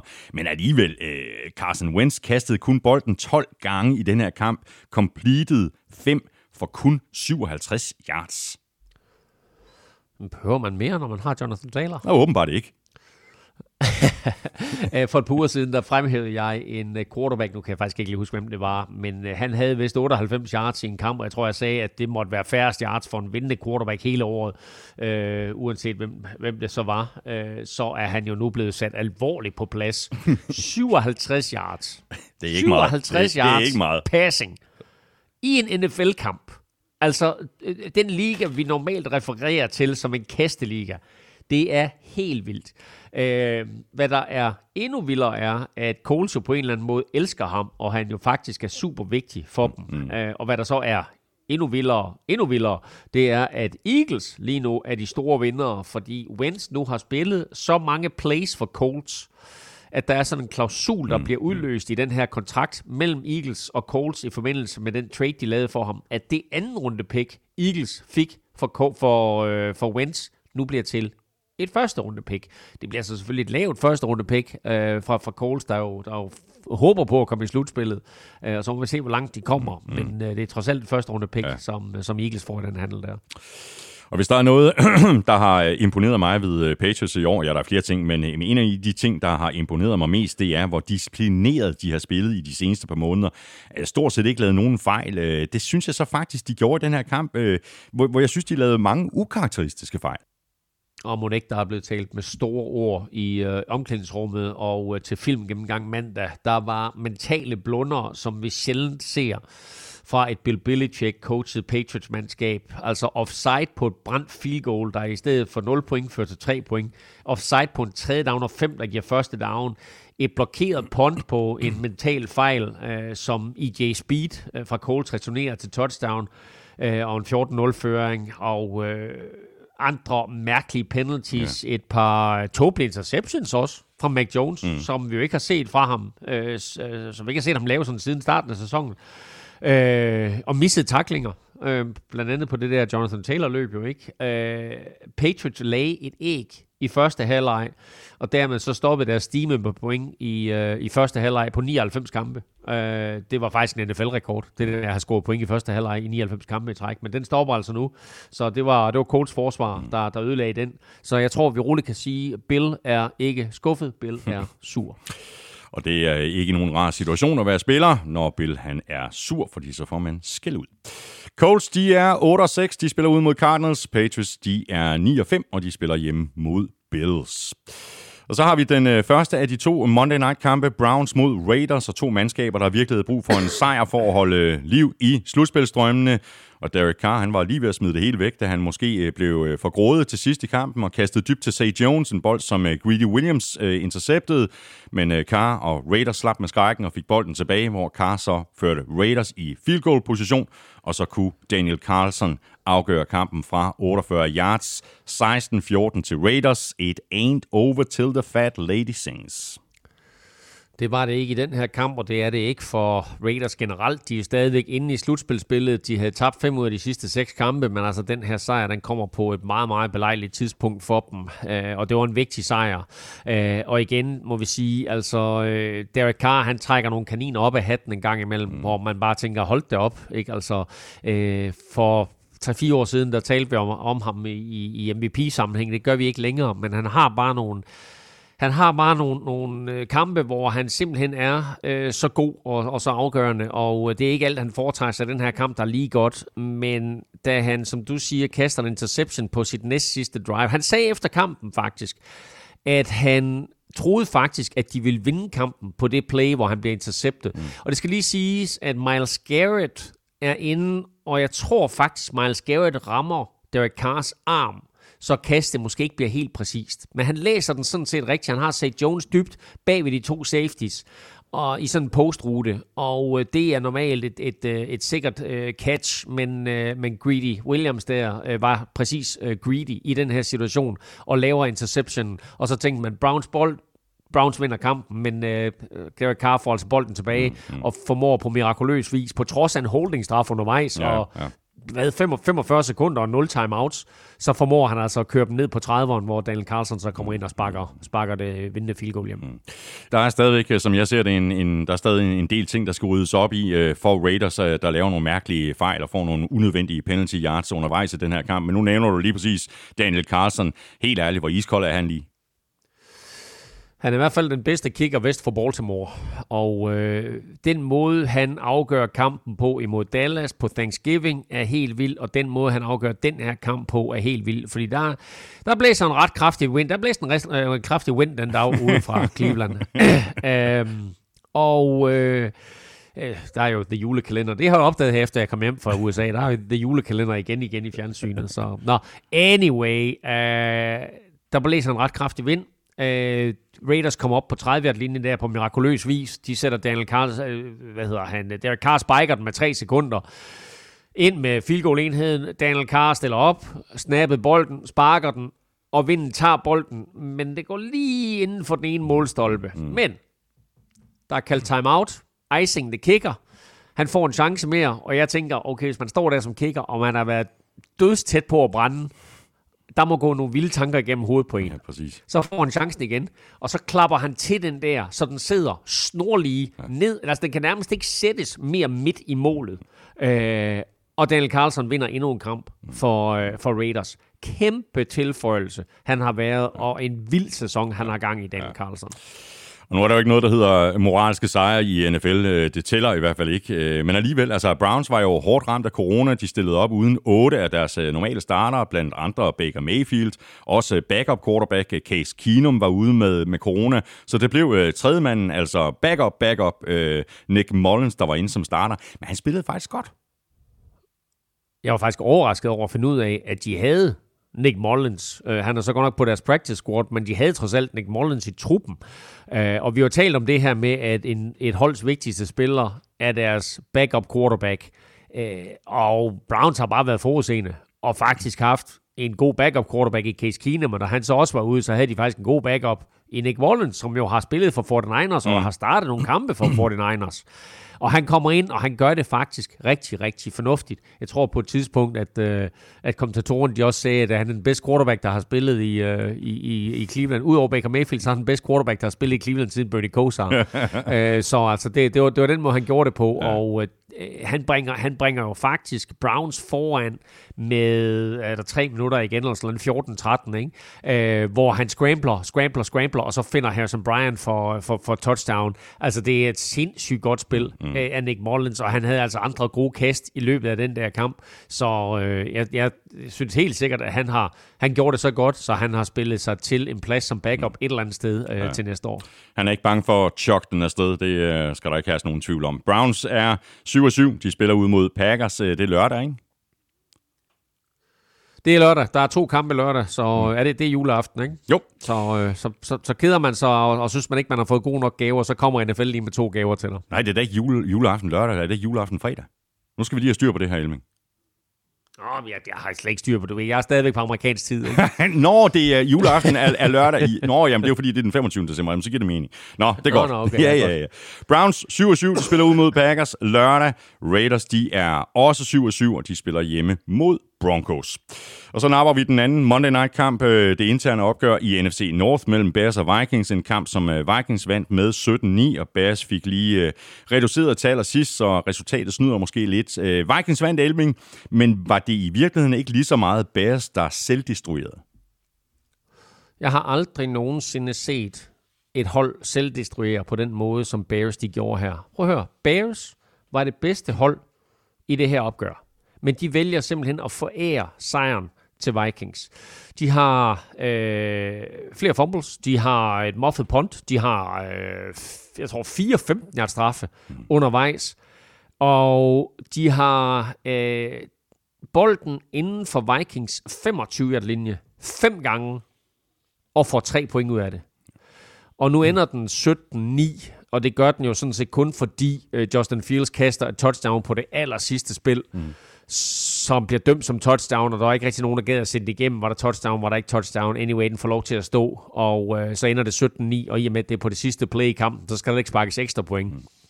Og det ved jeg, at der var mange i Las Vegas, der var rigtig glade for, fordi det, man kalder linen, mm. altså plus minus, det var, det var på 7,5, om Vikings de kunne vinde med 7,5 leje, og nu bliver det altså 8 point, de vinder med. Mm. Så øh, en helt crazy afslutning der, som, som helt sikkert har kostet en masse, en, en masse mennesker en masse penge, men øh, der er også nogen, som, som, som tjente lidt dollars på det. Mm. Øh, men, men, men Bears, Bears, de er selvdestrueret. Altså, øh, og, og det, det, det var helt åndssvagt at se på. Så har vi øh, Kirk Cousins. Han har jo faktisk spillet nogle, nogle rigtig flotte øh, kampe ind imellem i år. Øh, han havde kun øh, 87 yards passing i den her kamp. Det er heller ikke meget. Øh, men det var så til gengæld hans to touchdowns, der afgjorde kampen. Ja, det var det. Altså, og begge touchdowns er sådan set rigtig, rigtig fine, og begge, kan man sige, har, har Justin Jefferson involveret. Øh, Justin Jefferson, øh, Bears skal lige siges for det første, var, var, var ramt af corona, hele deres bagkæde, altså samtlige cornerbacks og safeties var ude med corona, så man kunne godt forestille sig, at Justin Jefferson, han ville få en kæmpe stor kamp, og at Kirk Cousins ville få en kæmpe stor kamp. Men øh, Bears defensiv linje, øh, altså Akeem Hicks, spiller altid vanvittigt gode kampe mod Minnesota Vikings, og Vikings har så svært ved at håndtere Akeem Hicks, og her der var han bare altså en force, som de slet ikke kunne kontrollere. Han lagde pres på konstant og ødelagde både, hvad Vikings de forsøgte at gøre, når de løb bolden, og også når Kirk Cousins han skulle kaste bolden. Men øh, han får altså lige ved den her, det her første touchdown ud til Justin Jefferson på en, øh, på en cornerrute i endzonen. Og så i anden halvleg, der stiller de Justin Jefferson op i backfielden som running back. Han løber en rute, og det fanger fuldstændig uh, Bears forsvar på hælene. Der er faktisk tre mand, der går på ham. Uh, og så løber Amir uh, Smith Marset, som er rookie receiver. Han løber fri i endzonen. Altså, han har aldrig været mere fri, så det var et nemt første touchdown, han scorede der. Uh, Kirk Cousins finder ham fint. Uh, og det var, uh, det var de to touchdowns, som, uh, som, som Vikings lavede i den her kamp. Uh, og det sidste især var en gave fra Bears og fra dommerne, som mere eller mindre med strafjards uh, tog ja, dem hele vejen ned til red zone. Ja, og nu er Bears øh, 4 og 10, øh, hvor I efterlader det her nederlag den her sæson, øh, head coach Matt Nagy. Ja, vi talte lige kort om Matt Nagy i starten, og øh, ja, nu, nu er det ikke sket. Nu vi, nu er det onsdag i dag. Ikke? Vi plejer at optage tirsdag, men nu er det onsdag. Jeg så øh, kritiske røster i USA sige, at øh, Matt Nagy han kunne være fyret øh, om tirsdagen. Nu er det ikke sket, så, så nu forestiller mig lidt, at han får lov til at gøre sæsonen færdig. Mm. Men altså, jeg tror, han er færdig mm. øh, i Chicago. Jeg tror, der skal nye tanker til i Chicago. Øh, Udover at hans hold som sådan øh, selvdestruerer, og udover at, at spillerne på banen, og det er klart, at der er nogle af dem, som er helt nye og er lige kommet frisk ind fra gaden eller fra practice squad, ikke? altså udover at de laver nogle mentale brøller, øh, så bliver han jo også selv tildelt en 15 straf på et tidspunkt, fordi han flyner på dommerne. Ja råber og skriger af dem, og jeg ved ikke, hvad de kalder ham, eller hvad, hvad han siger om deres møder, men i hvert fald så får han tildelt en 5 straf. Og der ved man bare, altså, at som træner, der skal du bare ikke gøre det. Altså, øh, det, det er det dummeste, det er at få en 15 straf, og det var faktisk, den 15 straf var faktisk på det Vikings drive, som gav dem øh, touchdown, det andet touchdown. Øh, så altså, der, der hjalp han Vikings på en eller anden måde. Men det, men det viser og, vel også meget godt, at han er, han er en presset mand, ikke? Han er helt sikkert en brassemand, og det, og det, det, det ved han godt. Mm. Øh, og det vilde af det hele, det er jo, og det er lidt sjovt at tænke på, det er, at øh, de har jo Justin Fields som quarterback, og de var jo så vilde med at få Justin Fields, så de lavede jo en handel med New York Giants, øh, så hvor i øh, deres første runde draft pick i 2022 indgik. Så lige nu, der ligger Giants altså med draft pick nummer 6 og nummer 5, som de så har fra Chicago Bears, så, så Giants, de griner hele vejen til banken. Ja. Bears, de er altså 4-10. De spiller ud mod Seahawks. Vikings, de er 7-7, og de får besøg af Rams. Videre til øh, Bills Panthers. Øh, Bills har været noget svingende her på det seneste, og har kunne se øh, Patriots stjæle førstepladsen i divisionen, så den her kamp var sådan en kamp, der bare skulle vindes, og det gjorde Bills så også, selvom det ikke var lige effektivt det hele, men en sejr på 31-14 blev det til. Det var sådan ligesom en, en langsom start for Bills, men så skruede de så stille og roligt op for tempoet. Ja, og de der 31-14, de fortæller faktisk ikke helt, øh, hvor meget Bills egentlig ikke havde styr på den her kamp. Øh, altså det stod 17-8 ved pausen, og øh, OK, det stod 24-8 efter tre quarters, men Panthers de kommer tilbage og scorer touchdown til 24-14. Øh, Bills angreb blev ved med at give bolden tilbage til Panthers, men, øh, men forsvar holdt dem ind i kampen. Øh, de lavede 4-6, øh, stoppede Panthers gang på gang på tredje down, og fjerde down for en sags skyld, øh, og, og lavede tre turnovers. Øh, angrebet kom lidt i gang, synes jeg, i fjerde kvartal. Mm øh, anført af, af running back øh, Devin Singletary, og, øh, og så også af receiver Gabriel Davis, mm. øh, der fik en del spilletid i stedet for Emmanuel Sanders, der sad ude. Øh, Gabriel greb to touchdowns mm. i kampen. Husk på, at det var Gabriel, der blev varm der sidste år i december, Øh, og det vil ikke være helt tosset for, for Bills, hvis han kan få gang i den igen, og de kan få gang i ham. Nej. Og nu er det jo ikke nogen uh, hemmelighed, at den uh, bedste hjælp, en quarterback kan få, uh, udover god beskyttelse fra den offensive linje, det er et ordentligt løbespil, og det har været noget svingende for Bills i år, hvor andelen af kast har været langt højere end andelen af løb. Her fik vi så lidt mere balance i tingene. Bills løb bolden 27 gange, de 22 stod lige præcis uh, herren, som du nævnte lige før, Devin Singletary for, han fik uh, 86 yards. Uh, betyder det, at Bills endelig har fået gang i løbeangrebet? Hvis de har, så er det i hvert fald et helt genialt tidspunkt. Øh, I sidste uge fik de måske øjnene lidt op for, at Devin, øh, Devin Singletary han skal have bolden mere, og her der giver de ham øh, bolden 22 gange. Han scorer et touchdown, og han har flere gode løb, øh, og det kan altså blive super vigtigt for deres angreb fremadrettet. Øh, det hele skal jo ikke hænge på, øh, på Josh Allens øh, skuldre, og det kan ikke hænge på Josh Allens skuldre. Øh, og desuden så hjælper et godt løbeangreb jo også forsvaret, så øh, mm. de får lidt ekstra tid på sidelinjen til lige at få en puster derude, i stedet for at skulle ind efter, lad os sige, en hurtig træer ud. Mm. Øh, nu får vi så se, øh, nu får vi så se, om, om det er noget, Bills de holder fast i, når de jo har Patriots igen på, øh, på søndag. Og så har vi jo endnu et, eksempel på et hold, der gik efter den på, på fjerde down, oven, ovenikøbet fem gange, ligesom Chargers. Øh, det her, det var så lidt noget andet, fordi det her, det var sådan mere af nød end af lyst. ja, det var det, fordi øh, under opvarmningen, der blev kicker St. Gonzales skadet. Øh, han laver et kort field goal der i træningen, falder om og tager sig omgående til lysken og må hjælpes fra banen.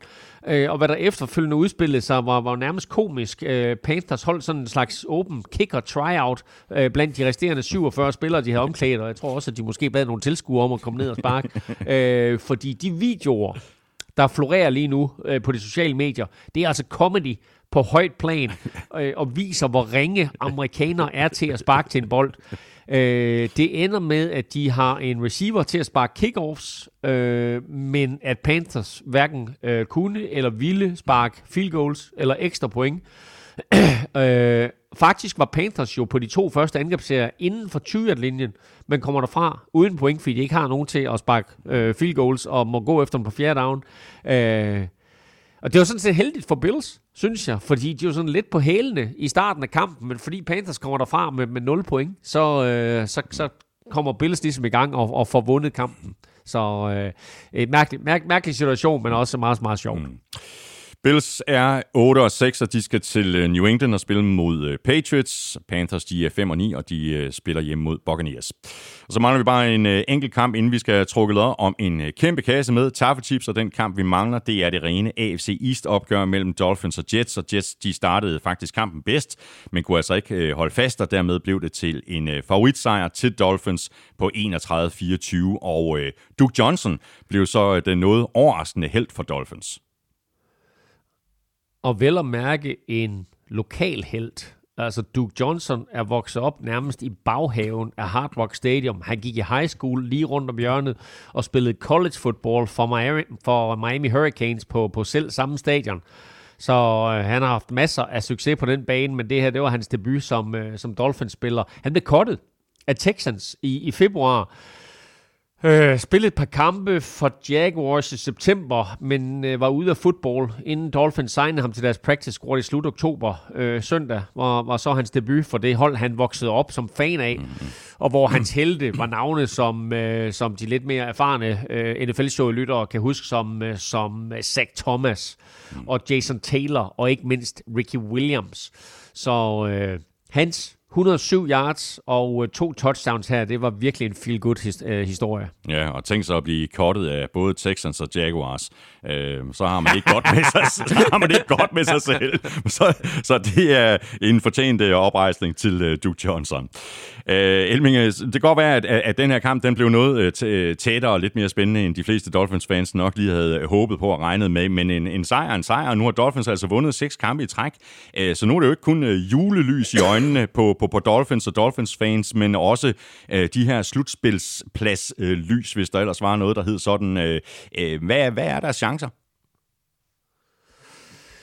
Øh, jamen, altså, de startede sæsonen 1 og 7. Nu er de 7 og 7. Det er faktisk kun sket én gang før i historien. Det var jo Jets. Øh, og det var så tilbage i 1974. Øh, tænk på, der i 1974, der var der kun øh, 14 kampe. Øh, og Jets sluttede 7 og 7 og kom faktisk ikke i slutspillet. Men vi skal altså 47 år tilbage for at finde øh, en sæson, hvor et hold er gået fra 1 og 7 til 7 og 7. Så det er lidt unikt, det de har præsteret her. Mm-hmm. I år er der så for første gang 17 kampe, så i teorien kan Dolphins jo ende alt fra, fra 10 og 7 til, til 7 og 10. De har Saints nu her, så har de Titans, og så slutter de af med Patriots. Og øh, principielt kan de jo vinde alle tre kampe, øh, og de, øh, det er de måske nok øh, tvunget til. Altså 9 og 8 kan i teorien godt være nok, men altså, jeg, jeg tror det faktisk ikke. Øh, men Saints og Titans er sådan lidt i krise begge to, og mangler essentielt spillere øh, på vigtige positioner, selvom Saints selvfølgelig lige uddelte det ikke. Øh, men og, og så lige sige, historisk set, der har Dolphins jo faktisk haft rigtig godt fat i Patriots sent i sæsonen. Så altså, det er da ikke umuligt. Ikke? Altså, øh, og man kan bare sige, altså det vil jo så være den vildeste ja. turnaround, ja, og især efter en sæson sidste, ja. år, øh, sidste år, hvor de blev snydt på målstregen for playoffs, mm. hvis de så rent faktisk kommer i playoffs i år, mm. efter en 1-7 start. Mm. Jeg nævnte det, det, det lige før, at øh, Jets i virkeligheden begyndte den her kamp bedst øh, på begge sider af bolden, men så gik de nærmest i stå på begge sider af bolden, altså både offensivt og defensivt. Ja, de var foran både 10-7 og, og 17-7 og spillede solidt på begge sider af bolden. Forsvaret så skarpt ud og lavede en interception på Dolphins første angrebsserie. De skulle faktisk have lavet øh, en interception mere på Dolphins anden. Der var Tua altså 0 for 4 med en interception. Han kunne så have været 0 for 4 med to interceptions, men, øh, men den missede de. Øh, og i anden halvleg øh, var det jo også forsvar, der fik dem tilbage med endnu en tur interception, øh, som blev returneret til touchdown, og en, altså en pick 6 der, som jo rent faktisk udlignede til 24-24. Til gengæld så kunne de jo så ikke stoppe øh, Dolphins løbeangreb, der jo ellers er øh, statistisk NFL's næst dårligste. Så øh, Duke Johnson med flere havde til sammen 183 yards på jorden. Øh, Zach Wilson mindede om en NFL-quarterback i første halvleg, hvor han ramte på 9 ud af 14 for, for 118 yards og scorede 17 point. Øh, i anden halvleg, der gik han helt i stå og gik for banen med øh, fire første downs, 5 sacks og 0 point. Ja. Dolphins er 7-7. De spiller mod uh, Saints, og det gør de i Monday Night. Jets de er 3-11, og de får besøg af Jaguars. Wow! Ugen spiller præsenteres af Tafel.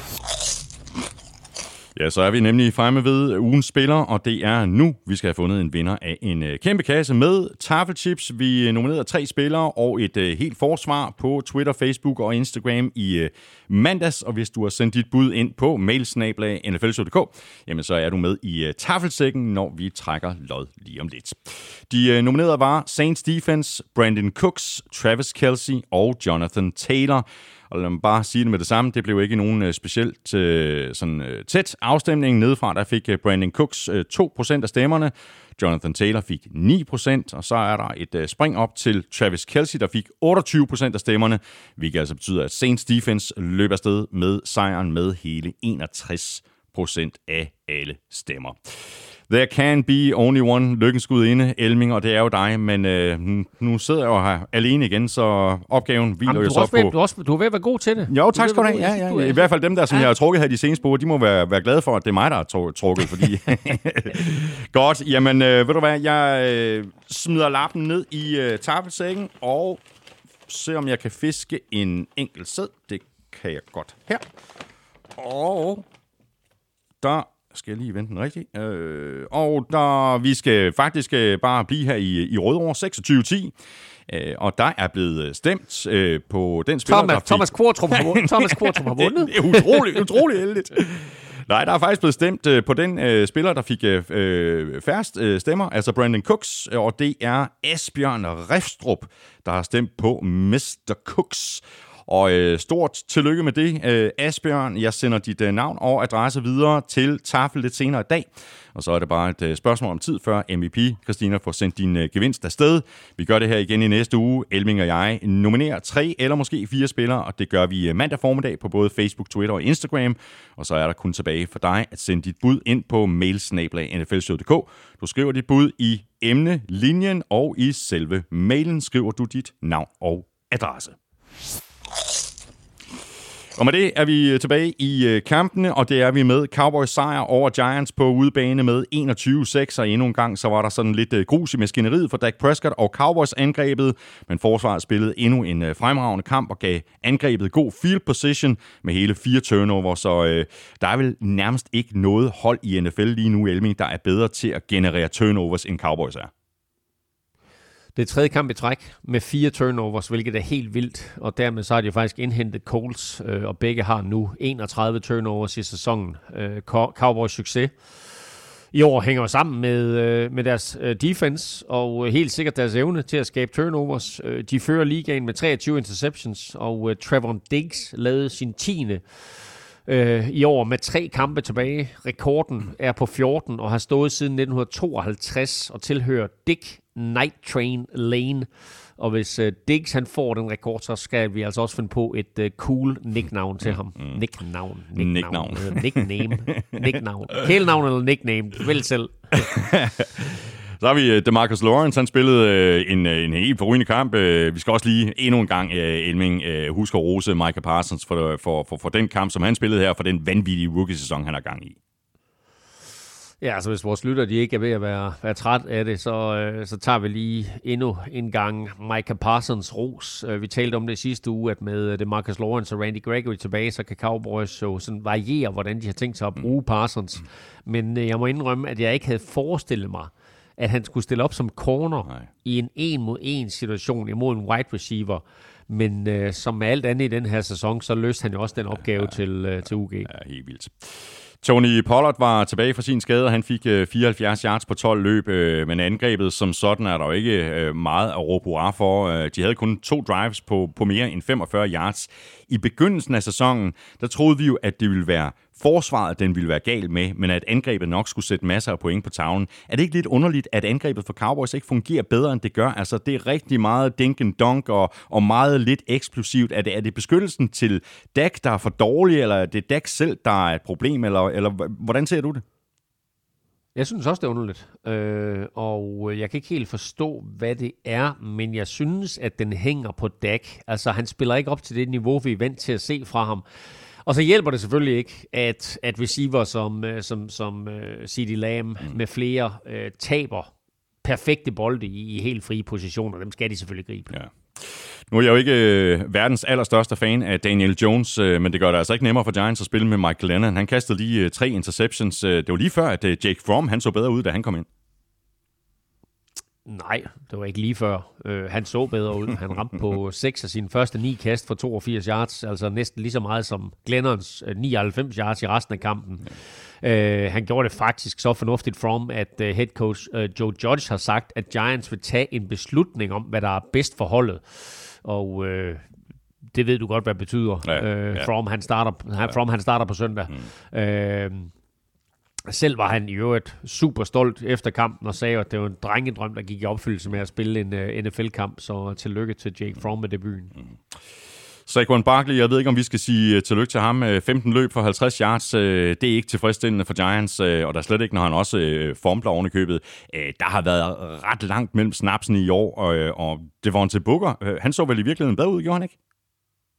Ah, slap nu af. Øh, fumbler, øh, altså meget sagt. Øh, altså, øh, jeg vil ikke ligefrem gå så langt som at sige, at, at han har et fumble-problem. Ved du godt, at det var Barkleys første fumble i hans NFL-karriere? Jeg er med på det. Ja, det var sådan set også bare, at det hjælper ikke på sagen, når han så ovenikøbet fumbler.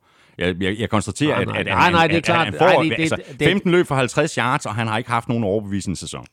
Vi, vi, vi er enige, selvfølgelig er vi enige, men altså, jeg, jeg synes bare, det er vildt, at han har haft 791 boldberøringer i NFL, og det her var hans første fumble, og det er et godt spil af det Marcus Lawrence, der jo slår bolden ud med en, øh, en perfekt time knytnæve, der sådan bringer minder lidt tilbage om, øh, om Bears Charles Tillman. Mm. Øh, Booker havde øh, to store løb på 28 og 33 yards, men øh, jeg synes stadigvæk ikke, at han ligesom har den der samme umf, som øh, Saquon Barkley har.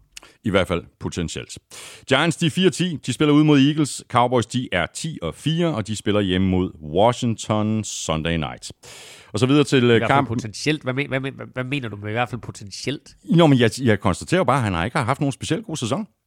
Nej, nej, okay. Altså, okay. Du skal da være med at være sur på Saquon. Jeg er ikke sur på Saquon. Det må bare være skuffende for Giants at drafte en running back så højt, og så er det det, man får.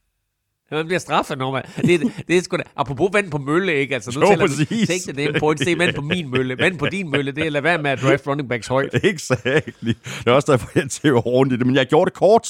Jeg gjorde det kort. Næsten, skal- næsten, næsten lige så kort, som du gjorde det der med, med, med take the damn points, ikke? Jamen, jeg er træt af dine Saquon Barkley rant. Nå, jamen, jamen, så bevæger os videre. Og vi øh, bevæger os videre til øh, kampen, som vi i, øh, i sidste uge omtalte som Toilet Bowl. Kampen mellem Jaguars og Texans. Du valgte rigtigt, da du tog Texans i picks, for Texans vandt med 30-16 på udebane. Og det her, det var jo et direkte matchup, ikke bare mellem to af de dårligste hold i NFL, men også et direkte matchup mellem de to rookie quarterbacks, Trevor Lawrence og Davis Mills. Og det var tredje rundevalget Mills, der leverede en øh, solid præstation, og dermed så fik han så også sin første sejr i NFL som starter.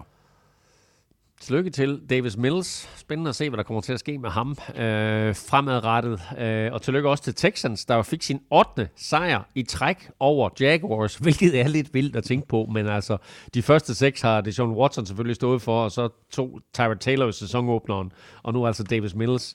Øh, det er hans 8. start i sit rookie-år, og det krævede jo så øh, at spille mod Jaguars, og så den der no-name quarterback, ja. at han fik sin øh, første sejr. Og så synes jeg jo faktisk, at det var et øh, for, fornuftigt valg af Texans, da de valgte at drafte Davis Mills. Øh, Du var sådan lidt mere skeptisk, da vi talte om det under draften. Øh, Ikke på grund af Mills og hans kvaliteter, øh, men mere fordi du synes, at øh, de måske kunne have fået øh, mere værdi på en anden position. Spørgsmålet er nu, øh, om Mills har vist så meget og har udviklet sig så meget her i løbet af sæsonen, at han måske kan være et bud som starter også næste år. Altså han, han spiller under meget vanskelige vilkår, øh, uden sådan rigtig løbespil at læne sig op af. Den offensive linje er heller ikke lige, ligefrem øh, noget at råbe hurra for, men jeg synes sådan set egentlig, at, øh, at han er, er, er i gang med en fornuftig udvikling. Øh, ja. Øh, altså, jamen, han har da haft nogle kampe undervejs i sæsonen her, hvor, hvor vi bare har været vildt imponeret over, om han kastede. Var det ikke fire touchdowns, han kastede mod Patriots? Blev den første rookie quarterback, der mm. kastede fire touchdowns mod Patriots. Altså, det er sådan lidt, man tænker, hvad, hvad skete der lige der? Så er det gået ned ad bakke for ham. Han var jo meget tæt på at vinde den kamp mod Patriots. Det lykkedes så ikke. Øh, og så, har- så har han haft det svært og har haft nogle kampe, hvor han virkelig har lignet en rookie quarterback. Men så synes jeg faktisk, at de seneste par uger, der har han set rigtig god ud, og nu får han så sin, sin, øh, sin, sin første sejr. Øh, der er ikke ret mange positive ting at sige om Texans, og øh, det viser jo egentlig også bare, hvor ringe Jaguars er. Øh, men øh, øh, det, altså, vi vidste jo godt på forhånd, Texans, de, det, det, det er sådan et hold, der er samlet af haspens og, og lidt af, af skraldespandspillere, øh, og så kottede de jo så de dårligste inden sæsonen. Men øh, jeg synes, der er én spiller, der har NFL-kvaliteter, som helt klart hjælper Davis Mills, og det er receiver Brandon Cooks, mm. som vi jo også nominerede til ugens spiller, og som jo faktisk også resulterede i, at en af dine øh, rødovre homies der, han øh, øh, vandt øh, ugens præmie. Øhm, men Brandon Cooks, han griber to touchdowns, og viser på dem begge, øh, den fart, han er kendt for. Han scorede til 7-0, og han scorede også kampens afgørende touchdown, da, da Jackson, Jackson, vil Jaguars faktisk var kommet på 23-16, så scorer han og gør det til 30-16. Er det nu, øh, alarmklokkerne skal lyde i Jacksonville i forhold til Trevor Lawrence? Altså, Texans har et af de dårligste forsvar i ligaen, hvis ikke det dårligste forsvar, og Lawrence og company formåede kun at score et touchdown på hjemmebane oven i købet. Synes du ikke, de har lyttet længe nok, alarmklokkerne? Jo. Øh, altså, Rom blev ikke bygget på en trænerfyring. Øh, det er stadig, det er stadig Daryl Bevel, der er offensive coordinator, og Brian Schottenheimer, der er, er quarterbacks coach, passing coordinator. Øh, og øh, med den her kamp, der må vi jo konkludere, at Jaguars jo åbenbart er mere talentfattigt end, end Texans, men øh, heldigvis så har de jo så et højt pick i draften nu, og måske, øh, hvis, hvis den her stilling fortsætter, så har de så nummer et pick jo. Ja. Men øh, sikke en uge for, for, for Jaguars. Altså først der fyrede de Urban Meyer med det her nederlag, så kombineret med, med Lions sejr over Cardinals, så ligger Jaguars altså lige øh, nu til øh, igen at få øh, første picket i, i draften. Måske har de en chance mod Jets, men de to sidste kampe mod Patriots og Colts, de giver nærmest sig selv, eller hvad? Øh, ja, de skal jo passe på med ikke at slå Jets. Det ville jo være en katastrofe for dem. øh, som du siger, de ligger til, til pick nummer et, øh, og det kan så måske bruges på defensive end Aiden Hutchinson, øh, der lige nu øh, ligner første pick mm, i draften. Mm. Eller også skal de trade det øh, og få øh, flere picks, og så give uh, Trevor Lawrence både noget, noget beskyttelse og en receiver, og så skal vi jo lige huske på også, at running back Travis Etienne, som de jo draftede øh, i første runde sidste år. Han kommer tilbage næste år fra sin skade, øh, så der får de sådan et, et slags ekstra øh, mm. første runde pick der også. Mm. Jaguars, de er 2 og 12. De spiller ud mod Jets. Texans, de er 3 og 11, og de får besøg af Chargers. Og fra en øh, knap så velspillet og spændende kamp går vi videre til den øh, diametrale modsætning, nemlig kampen mellem Ravens og Packers, der endte med en sejr til Packers på 31-30. Øh, vildt øh, fjerde kvartal, hvor Packers så ud til at have sat sig på kampen med en føring på 31-17 med knap 10 minutter tilbage på klokken. Så strammede Ravens skruen med to Tyler Huntley rushing touchdown til træk, og så valgte øh, John Harbaugh altså at gå efter sejren med en uh, two-point conversion, der så mislykkedes med kastet fra Huntley til Mark Andrews. Uh, men man kan vel ikke fortænke Harbaugh i at ville gå efter sejren i stedet for at få kampen i overtime? Altså, det er en chance, nej, han tager, det er ikke? helt fint. Jo, jo, selvfølgelig er det en chance, han tager, men, men det er helt fint. Det skulle de næsten prøve. Men når nu vi taler så meget om analytics, så er det jo faktisk en fejl, da de er bagud med 14 og scorer touchdown, ikke at gå efter to point der. Øh, det er jo den nye konsensus blandt analytics-fans, at gå efter to på første touchdown. Hvis man konverterer den første, så kan man vinde med et touchdown og en ekstra point, og har stadig chancen for uafgjort med, med, med to point på andet touchdown, hvis man brænder den første. Øh, matematikken siger, at der er 59% chance for at vinde ved at tage de to point første gang, mod 47% anden gang. Så når alle snakker analytics, og, og John Harbour er stor fan, så forstår jeg faktisk ikke den måde, han gik efter sejren på lige her. Imponerende, øh, at Ravens øh, i virkeligheden altså giver Packers kamp til stregen øh, uden Lamar Jackson. Jeg synes faktisk, at øh, Tyler Huntley øh, ser god ud. Øh, rigtig god faktisk. Øh, han completed 28 40 for 215 yards og to touchdowns, plus 13 løb for 73 yards og to touchdowns mere. Hvad skal, han, øh, hvad skal han være backup for? Øh, kunne han ikke være et, et bud på en startende quarterback i en anden klub? Altså, der er der rigeligt med hold, der godt kunne bruge en ny starter. Jo, han ser god ud, og de der to rushing touchdowns og to passing touchdowns, du nævner, det har Lamar Jackson, Jackson jo faktisk aldrig præsteret. Så det er sådan lidt vildt at tænke Ja, på. ja. Ja. Men, men han, er den, han er den perfekte backup for Lamar Jackson, fordi at, at de ligner jo nærmest hinanden mm. på en prik. Mm. Jeg mener faktisk, vi talte om det sidste år også, da han kom ind, at de jo ligner hinanden utrolig meget i spillestil, men også måden, de løber på. Øh, kan han være starter andet sted? Jo, det kan han sikkert godt, men altså, vi har jo stadig ikke, ikke ret meget øh, film at vurdere ham ud fra. Og øh, spørgsmålet er selvfølgelig, hvordan fungerer han over 17 kampe som starter i et, i et, øh, i et andet angreb med en anden head coach, med en anden offensiv koordinator.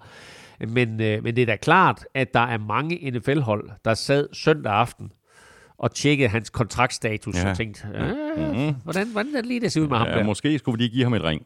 Hvis nu, øh, hvis nu Ravens havde vundet den her kamp af Elming, så kunne vi jo have valgt at, at nominere Tyler Huntley til ugens spiller. Vi kunne også have overvejet Mark Andrews, altså 10 grebne bolde for 136 yards og to touchdowns. Det er okay for en tight end. Jeg vil sige det på en måde, altså havde de vundet, så var Mark Andrews blevet nomineret. Øh, det kan godt være, at vi skal omdøbe øh, vores ugens spiller til ugens enmandsherre, fordi han var nærmest det eneste våben, Ravens havde i kastangrebet, og øh, Packers havde ikke noget modsvar. Øh, de vidste, hvad der kom, men øh, Andrews han løb sig stadigvæk fri, og, og Huntley ramte ham med flere øh, Øh, super gode kast, meget præcise kast, og når han så har bolden i hænderne, øh, så er han jo øh, meget, meget øh, giftig. Mark Andrews, der er stor og svær at få ned, og med masser af fart i stængerne. Sådan, øh, jeg synes faktisk sådan lidt en kombination af, af Kelce og Kittle. Mm. Normalt, øh, når vi taler om øh, Packers angreb, øh, så handler det næsten altid om Rodgers til Davante Adams. Angrebet får så lige en dimension mere, når, når det også kører for Marcus Valdes-Scantling med de store spil, han har potentiale til at lave. Fem grebne bolde for 98 yards og touchdown. Ja, og Aaron Rodgers var super glad for at få øh, gang i ham igen, og det er klart, at han med sin fart og størrelse øh, jo kan være en, øh, en, en kæmpe gevinst for dem som, som support til øh, Davante Adams øh, og i samspil med Alan Lazard. Øh, husk på, at Packers mistede tight end Robert Tonyan for året, så her der vil Marcus Valdes-Scantling jo være et, et godt red zone våben for Rodgers, ja, ja. og så greb Marcus Valdes-Scantling i øvrigt touchdown nummer 442 for Aaron Rodgers, og dermed så tangerede Rodgers jo uh, Brett Favre's uh, rekord for, mm. for flest touchdowns i, i en Packers-uniform. Næste touchdown, så har uh, Aaron Rodgers rekorden. Ja, og det er kombineret med, øh, som vi også talte om øh, indledningsvis, jeg tror i forbindelse med, med, med din øh, quiz til mig, så har Packers nu altså med tre spillerunder tilbage øh, for, for tredje år i, i træk øh, under Matt LaFleur vundet øh, mindst øh, 11 kampe. Det er lidt øh, træls for, for Packers fans, at, øh, at det med al sandsynlighed er sidste år med LaFleur og, og Rodgers sammen. Ah, lad os nu se. Uh, der er ikke noget som stak sejr, og hvem ved, måske en Super Bowl sejr, og måske endnu en MVP-titel til at, til at hele mm. dårlige relationer.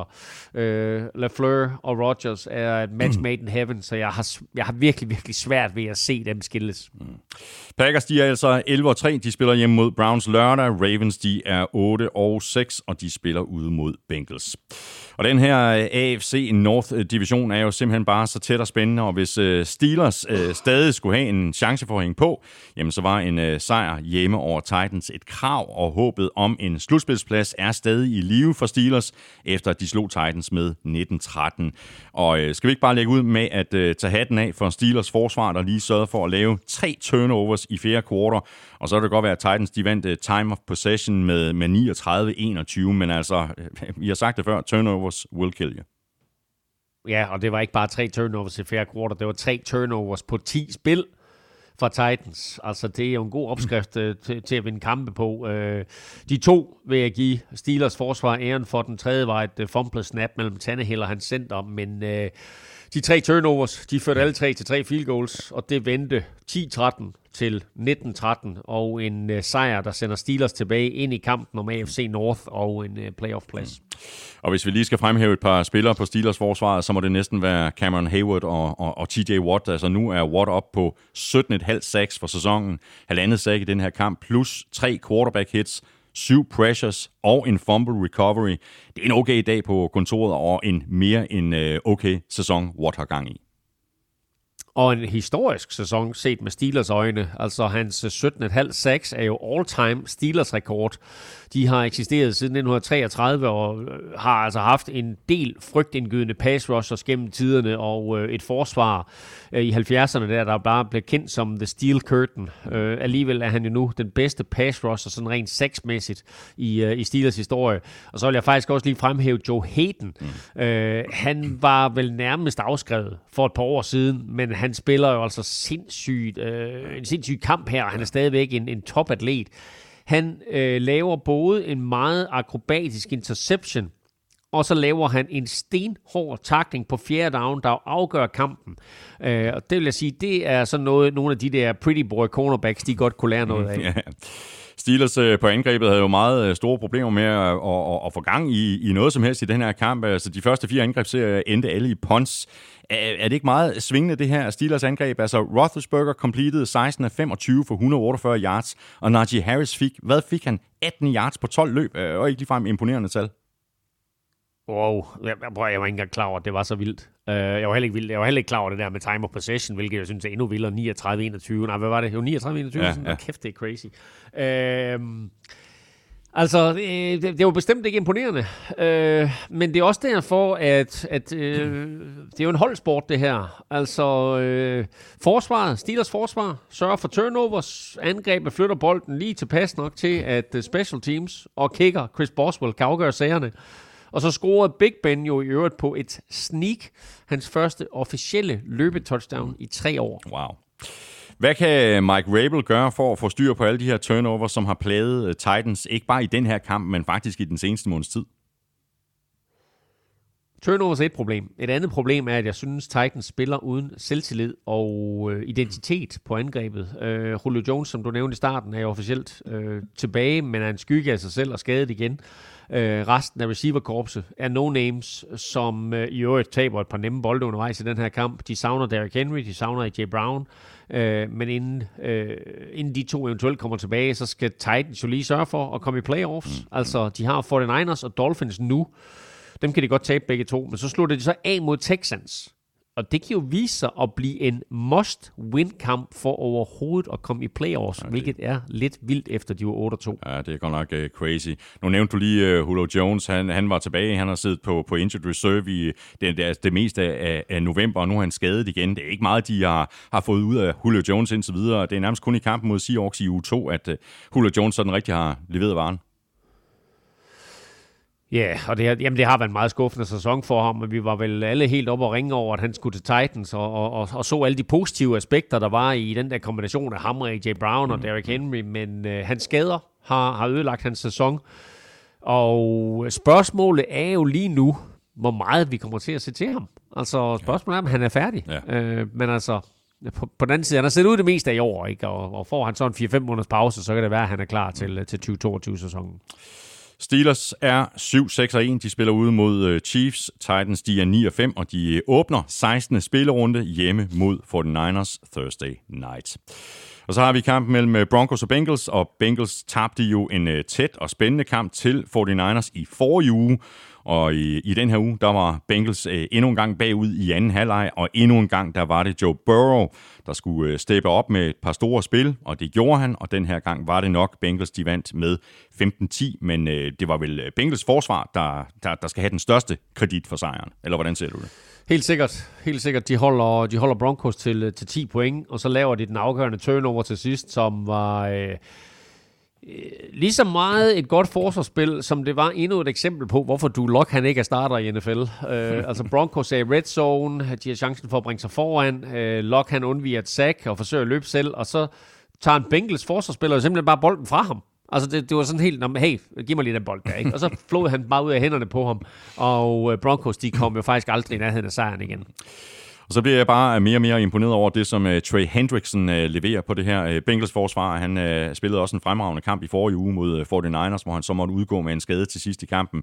Nu er han altså uh, tilbage, uh, og han er sådan en spiller, som alle hold bare bliver nødt til at tage alvorligt på passing downs. Altså det er ikke sikkert, at han kommer ind og får sækket, men han får lagt pres på, og det er jo tit lige så vigtigt. Han har været en fantastisk uh, tilføjelse. Han kom til fra Saints, og jeg var lidt bange for, at uh, han nød godt af på, på Saints forsvar, at han stod på den modsatte side af Cam Jordan. Men altså, han er kommet til Bengals, og uh, jeg lige vil sige, at han har været næsten bedre end, end håbet eller forventet. Han har lavet et sack i 12 af årets første 14 kampe, og han har et sack i 10 kampe i træk nu. Øh, og som du siger, hvis han ikke lige laver sacket, så forstyrrer han spillet ja. og quarterbackens rytme på, på næsten samtlige downs. Mm. Og med øh, kampens øh, afgørende touchdown-kast til øh, Tyler Boyd på øh, 56 yards, så fører Burrow faktisk nu øh, ligaen med 12 touchdown-kast på 30 yards eller mere. Hvorfor skal Bengals have ryggen mod muren og være bagud, før Joe Burrow han bliver sluppet løs? Ja, den stat var jeg heller ikke klar over. Du har da haft, øh, du har da haft næsten nede i de store statbøger den ja, weekend her. Ja, ja, præcis. Men vi havde også en ekstra dag til at forberede os. Ja, det, det må være det. Det, må det. det kan være, til at optage onsdag igen fremover. Uh, oprindeligt optog vi jo torsdag, kan du huske det? Og ja. så optog vi onsdag. Nu optager vi tirsdag, men så kan jeg ikke finde ud af deres corona halløj, så må vi optage onsdag. Uh, jamen, jeg ved ikke hvorfor, uh, at, at, at, at, der går så længe, inden Joe Burrow han bliver sluppet løs. Men uh, her der var det faktisk tvunget lidt af omstændighederne, fordi running back Joe Mixon jo bliver småskadet og må udgå. Uh, men det er jo ikke fordi, at Burrows stats de sådan er out of this world. Uh, Men altså, øh, det vigtigste er, at hverken han eller resten af Bengals angreb laver nogle turnovers mm, mm. Øh, i en ellers svær kamp mod det her giftige Broncos forsvar. Hvor vigtigt blev det for, øh, for kampens udfald, at uh, Teddy Bridgewater gik ud med den her skade og blev afløst af Drew Lock? Uh, altså, Lock kastede et touchdown på det drive, hvor han kom ind i stedet for Bridgewater. Udover det, ja. så var der altså ikke meget over for. Du, var, du nævnte ham også lige for lidt siden, Elming. Altså, han completed 6 ja. af 12 for 88 yards, og så touchdownet, men han fumblede inden for Bengals 10 linje uh, og missede et oplagt kast til Cortland Sutton på, uh, jeg mener en dag, det var på en tredje down. Vi har, vi har talt om den der øh, tåbelige fumble der, og hans turnovers er jo den største årsag til, at han er bænkevarmer. Øh, til, til gengæld har han har altid nogle store spil i en kamp, hvor man bare tænker, hold det op, ikke? Mm. Øh, men, men det der kast til sådan, hvor Bengals blitzer, og Cortland Sutton er fri ind over midten, den skal han ramme. Altså det kan blive et kæmpe spil. Ja. Nu bliver den i stedet incomplete, og ender med, at Broncos de må ponde. øh, og det, det er sådan nogle spil, altså, det, det, er jo, det er jo der, hvor man ligesom skærer, øh, hvad skal vi sige, øh, for, forne for bukken, ikke? Altså, øh, gode quarterbacks, dygtige quarterbacks, de laver det kast. Mm. Og laver man det kast, så er der en vis sandsynlighed for, at man vinder kampen. Ja. Uh, Drew Lock, han laver ikke det kast, og så taber de. Mm. Uh, begge hold var 7 og 6 inden opgøret, så uh, vinderen fik en kæmpe fordel af en sejr, og det blev altså Bengals. Ja. Og Bengals er 8 og 6, og de får besøg af Ravens. Broncos, de er 7 og 7, og de spiller ude mod Raiders. Og så er vi fremme med ugens helt store overraskelse, og at kalde Lions sejr på 30-12 over Cardinals for en overraskelse er i virkeligheden en temmelig stor underdrivelse. Chok er vel... Ej, det, det, det, det, det, det, er ikke, det er ikke enig i. Altså, øh, Lions er et virkelig, virkelig godt mandskab. Det er, måske, det er et kanon godt mandskab. ja, men jeg vil sige underdrivelse, øh, fordi jeg vil sige, at chok er måske i virkeligheden mere dækkende ord, når man sad og så den kamp. Det var jo helt vildt. Altså, fordi man kan jo ikke sige, at, at det var en heldig sejr til, til holdet med den dårligste record over holdet med den bedste record. Lions, de dominerede på løbespillet. Øh, Jared Goff, han spillede faktisk en rigtig god kamp. Hvem skulle have troet det? Øh, han var skarp og effektiv, ikke mindst på, på play-action. Og forsvaret, øh, øh, de fik virkelig lagt pres på Murray. Så altså, overbevisende sejr til øh, Dan Campbell og hans øh, løver. Ja, helt vildt, og de har vundet to ud af tre nu. Altså, den over Vikings øh, var vel mere held end forstand, men den her, den var jo overbevisende fra start til slut. Og øh, jeg forestiller mig, at det var præcis den måde, head coach Dan Campbell han havde forestillet sig, at de skulle spille, mm, og de skulle vinde mm. kampe, da han øh, inden sæsonen og i draften jo øh, gjorde det klart, at han ville bygge op fra skyttegravene. Ja. Altså både den offensive linje og den defensive linje var totalt dominerende i 60 minutter. Ja. Craig øh, Reynolds, 26 øh, løb for 112 yards, undrafted running back. Øh, ham skal Lions da bare holde fast i, skal de ikke? Jo, han havde en fin debut i, i sidste uge, men her når han starter for første gang med både DeAndre Swift og Jamal Williams skadet. Øh, jeg synes, han viste evnen til både at løbe tungt indvendigt og øh, viste god fart i stænger, når han skulle rundt om hjørnet. Øh, på Cardinals anden angrebsserie, øh, der er de foran med, med, med, med 3-0, øh, der står de med en tredje navn og 5 som normalt, men medmindre man er, er, er 49ers, øh, er en kastesituation for de fleste NFL-hold, men øh, de vælger at løbe den, og han laver et 33-yard løb, og det var lige det boost, Lions havde brug for. Ja, ja. Fra det punkt af, der gjorde de faktisk uh, kort proces med Cardinals, og gjorde nærmest med Cardinals, hvad der passede ja, dem. Ja. Og nu har Lions altså vundet to af deres uh, seneste tre kampe. De er godt i gang med at spille sig ud af first overall picket i, i draften, men det er Dan Campbell vel fuldstændig hammerne ligeglad med, er han ikke? Altså han er i gang med at bygge det her hold op fra scratch, uh, og der er sejr en, en ret vigtig komponent, når der skal opbygges en vindermentalitet. Om det er da klart, at, at, at, at skal det være, så gør det da ikke noget, at man står med det første pick, men jeg er ret sikker på, at Cardinals, øh, eller ikke Cardinals, øh, hvad hedder det, Lions, øh, hellere vil have de der to og en halv sejre, mm. øh, de har P, øh, PT, og, øh, og tænke tilbage på, ikke? Altså der, hvad var det? Var det kamp 5-6 stykker, hvor de taber til, til Ravens på et 66-yard field goal, ikke? Ja, ja. Øh, og de havde et par kampe i starten af sæsonen, hvor, hvor, de, hvor, de, hvor de tabte lidt uheldigt, men altså, øh, med hensyn til draften, så har Lions jo også Ramses første pick i draften, ja. som, øh, som på grund af Matthew Stafford-traden, som jo godt nok tegner til at blive ret lavt, øh, men altså, de har 11 picks til næste år i draften. Øh, heraf øh, fem i de første tre runder, så de er godt stillet, og øh, øh, en sjov statistik, jeg så, det var, at der er kun tre første runde picks igennem de sidste, var det 20 år eller 30 år, 20 år, der har vundet Super Bowl. Kan du nævne dem? Øh, Ej, ikke første runde, ikke, ikke første runde picks, altså first overall picks. First, o- hvilke tre first overall picks har vundet Super Bowl? øh, ej, pas.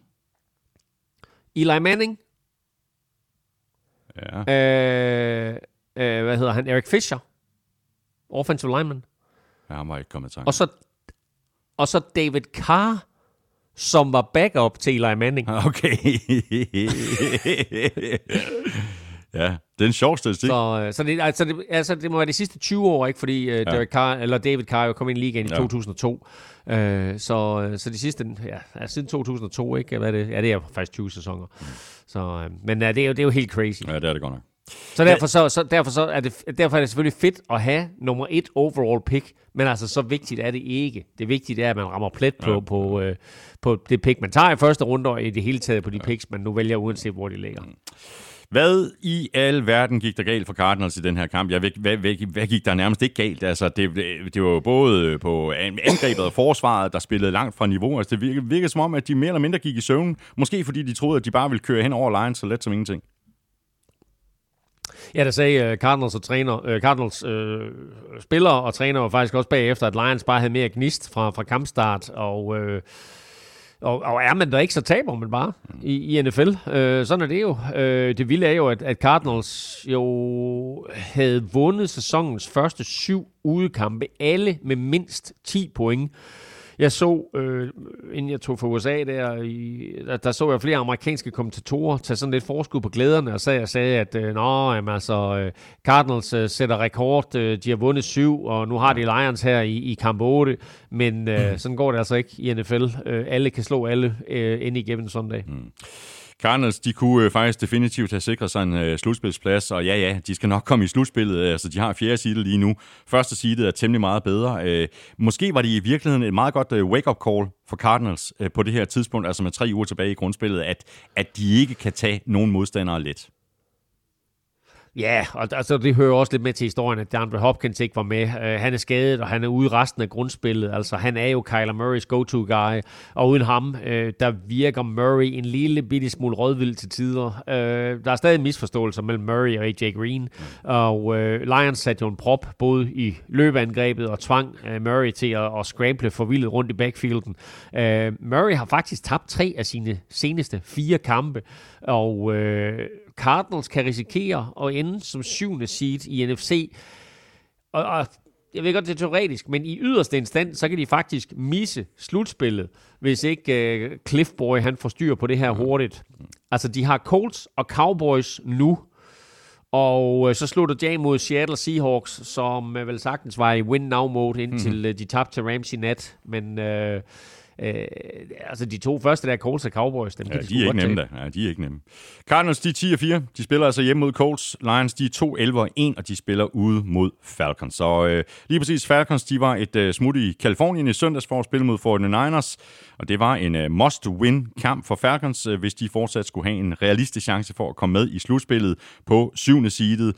Den gik så ikke. 49ers, de øh, løb hen over Falcons, anført af Jeff Wilson, Debo Samuel og Kyle Juszczyk. Og 49ers, de vandt øh, kampen med 31-13, og dermed er 49ers faktisk meget tæt på at sikre sig en, en slutspilsplads. Ja, nu skal, nu skal man ikke lægge alt for meget i de procenter, og NFL de smider omkring sig med, øh, og jeg har heller ingen anelse om, hvordan de har regnet det ud, men øh, for Niners skulle angiveligt have 88% chance ja. for at nå slutspillet. Øh, ikke mindst fordi de jo selvfølgelig ligger øh, lun der med 8 sejre, men også fordi de har en tiebreaker over både Philadelphia og Minnesota Vikings, og nu altså også Falcons, mm. øh, som dog næppe kommer i nærheden af slutspillet Nej. nu. Nu har øh, 49ers så vundet fem ud af deres seneste seks kampe. Øh, Der var lige et udfald mod øh, Seahawks, men øh, siden sejren over Rams, hvad var det i, øh, i uge 10, så har holdet set øh, helt anderledes ud, end det gjorde i begyndelsen af sæsonen, hvor der ikke var nogen rytme på, på angrebet. Kyle Shanahan virker til at have fået selvtiden tilbage i sin øh, playcalling. George Kittle er nu igen blevet en øh, integreret del af kastangrebet, og jeg selv, Garoppolo har spillet stabilt i den seneste måneds tid. Er du ved at skrive en bog, eller hvad er du? Det kunne jeg faktisk godt finde på. jeg, jeg, har gjort, jeg, har gjort det det, jeg har gjort det før. Du har, du, har, du, har, du, har, skrevet bøger, jeg ved det, jeg ved det, men den her, det, øh, så god er 49ers. Nej, nej, du har ret, altså, øh, og, og den måde, de løber bolden på, det minder jo om, om det angreb, som vi så for to år siden. Øh, og det er jo lige meget, hvem de sætter ind. Øh, i, I den her uge, der var det Jeff Wilson, der løber bolden 21 gange for 110 yards og touchdown. Øh, Debo Samuel var jo double trouble mm. I den her kamp. Han løber bolden 6 gange for 29 yards og scorer, selvfølgelig fristes man til at sige, et touchdown. Men han griber faktisk også fire bolde. Mm. Og ja, øh, så er der Kittle. Øh, han griber alle de seks bolde, der bliver kastet i hans retning, og hans 93 yards. Altså, det er fint. Det er ikke noget prangende, men det er fint men det er den aura. Ja, det er, helt det er den energi, han kommer med. Det er så fedt. Ja, så, det så du det spil, hvor, hvor de er? Jeg, jeg, jeg tror, han, han, han, det er helt tydeligt, at der er en 5-6 øh, Falcons-spillere omkring ham, og så, jamen, ved du hvad, jeg skal bare videre, så må I jo nakke mig. Og det var de så en 4-5 mand om at gøre, ikke? Jamen altså, jamen altså prøv at høre, det, det, det, det er fra det øjeblik, han træder ind på banen, til det øjeblik, han står øh, i et eller andet sted i information, til det øjeblik, han griber en bold, til det øjeblik, kampen er færdig, til det øjeblik, han træder ind på pressekonferencen bagefter, ja. hvor han kommer med sådan et par øh, John Goodman solbriller fra The Big Lebowski, og, øh, og en eller anden øh, fræk t-shirt og så videre, og så bare smiler og griner sig igennem sådan en pressemøde, ja, ja. og kæft hvor han fed. Ja, ikke? det er han virkelig. Så bliver vi også nødt til lige at rose for Niners forsvar. Altså, de stoppede altså Falcons flere gange øh, helt inden for 5 linjen øh, De stoppede dem øh, flere gange på fjerde down, fordi øh, Falcons var så langt bagud, at de var nødt til at gå på den øh, flere gange. Tre turnovers on downs inden for 10 linjen Enten er det her forsvar øh, rigtig godt, altså lige øh, på, nær, øh, på cornerbacks, eller også er Falcons bare ikke bedre. Ja, nu, jeg ved ikke, om jeg har sagt det her før i dag, men jeg vil gerne have lov til at sige analytics, my ass. Øh, fordi, øh, altså, lad os, lad os nu bare gennemgå dem. Chargers, Cardinals, Falcons, øh, og til dels Bengals, som godt nok vinder. Og til dels også Rams, som godt nok vinder. Jeg forstår ikke de der beslutninger, der bliver taget på baggrund af, hvad noget statistik siger. Altså, øh, tager Analytics i den her kamp for Falcons, tager de højde for øh, Nick Bosa, eller Fred Warner, eller Jimmy Ward. Mm. Det var tåbeligt, nogle af de der fjerde down situationer, de gik på. Altså, i stedet for at få point, øh, endda kampens første, kunne de have fået, og sådan lægge lidt pres på 49ers, så går de tomhændet fra banen tre gange. Altså, I don't get it. Og på et eller andet tidspunkt, øh, der kommer de der Analytics-fans til at, øh, øh, og Analytics-fyre, så kommer de altså til at æde deres øh, makulerede regner. Falcons, Falcons uh, Elming, de havde, de havde meget svært ved at producere uh, noget sådan for alvor på angrebet. Jeg synes egentlig, at uh, Matt Ryan uh, isoleret set spillede en god kamp, uh, og så er Kyle Pitts, han er også helt fantastisk. Uh, men har du en spiller som uh, Cordero Patterson, han fik jo ikke ret meget ud af det. Øh, nej, og, og, og, altså, og ved du hvad, jeg synes jo ikke, at Falcons angreb er så ringe endda, men altså Fort Niners havde rigtig godt fat i Cordell Patterson. Øh, 18 yards får han i kampen her på 11 løb. Øh, vi har ikke set nogen stoppe ham på den måde i år. Øh, Altså, øh, Matt Ryan øh, havde 20 yards, ikke? altså to mere end Cordell Patterson, det siger jo alt. Men ja. øh, Falcons havde faktisk flere gode angrebsserier undervejs, men, øh, men fik som sagt ikke nogen point fra øh, ud af det, og så trak, øh, så trak 49ers bare fra. Mm. Hvad mangler Arthur Smith øh, for at få det her projekt i Atlanta til at lykkes? Altså, det kunne selvfølgelig være meget fedt, hvis øh, Calvin Ridley kommer tilbage. Øh, det kunne være en, en rigtig god start. Men hvis man ser på de modstandere, som Falcons har slået i år, så er det jo ikke imponerende. Øh, nej, nej, det er det ikke. Øhm, men altså, ja, de skal i hvert fald opgradere den offensive linje, hvis han vil køre noget, eller, eller det der angreb, han gjorde i Tennessee. Og så skal de jo nok også kigge på en ny quarterback. Øh, de har jo lige nu pick 9 i draften.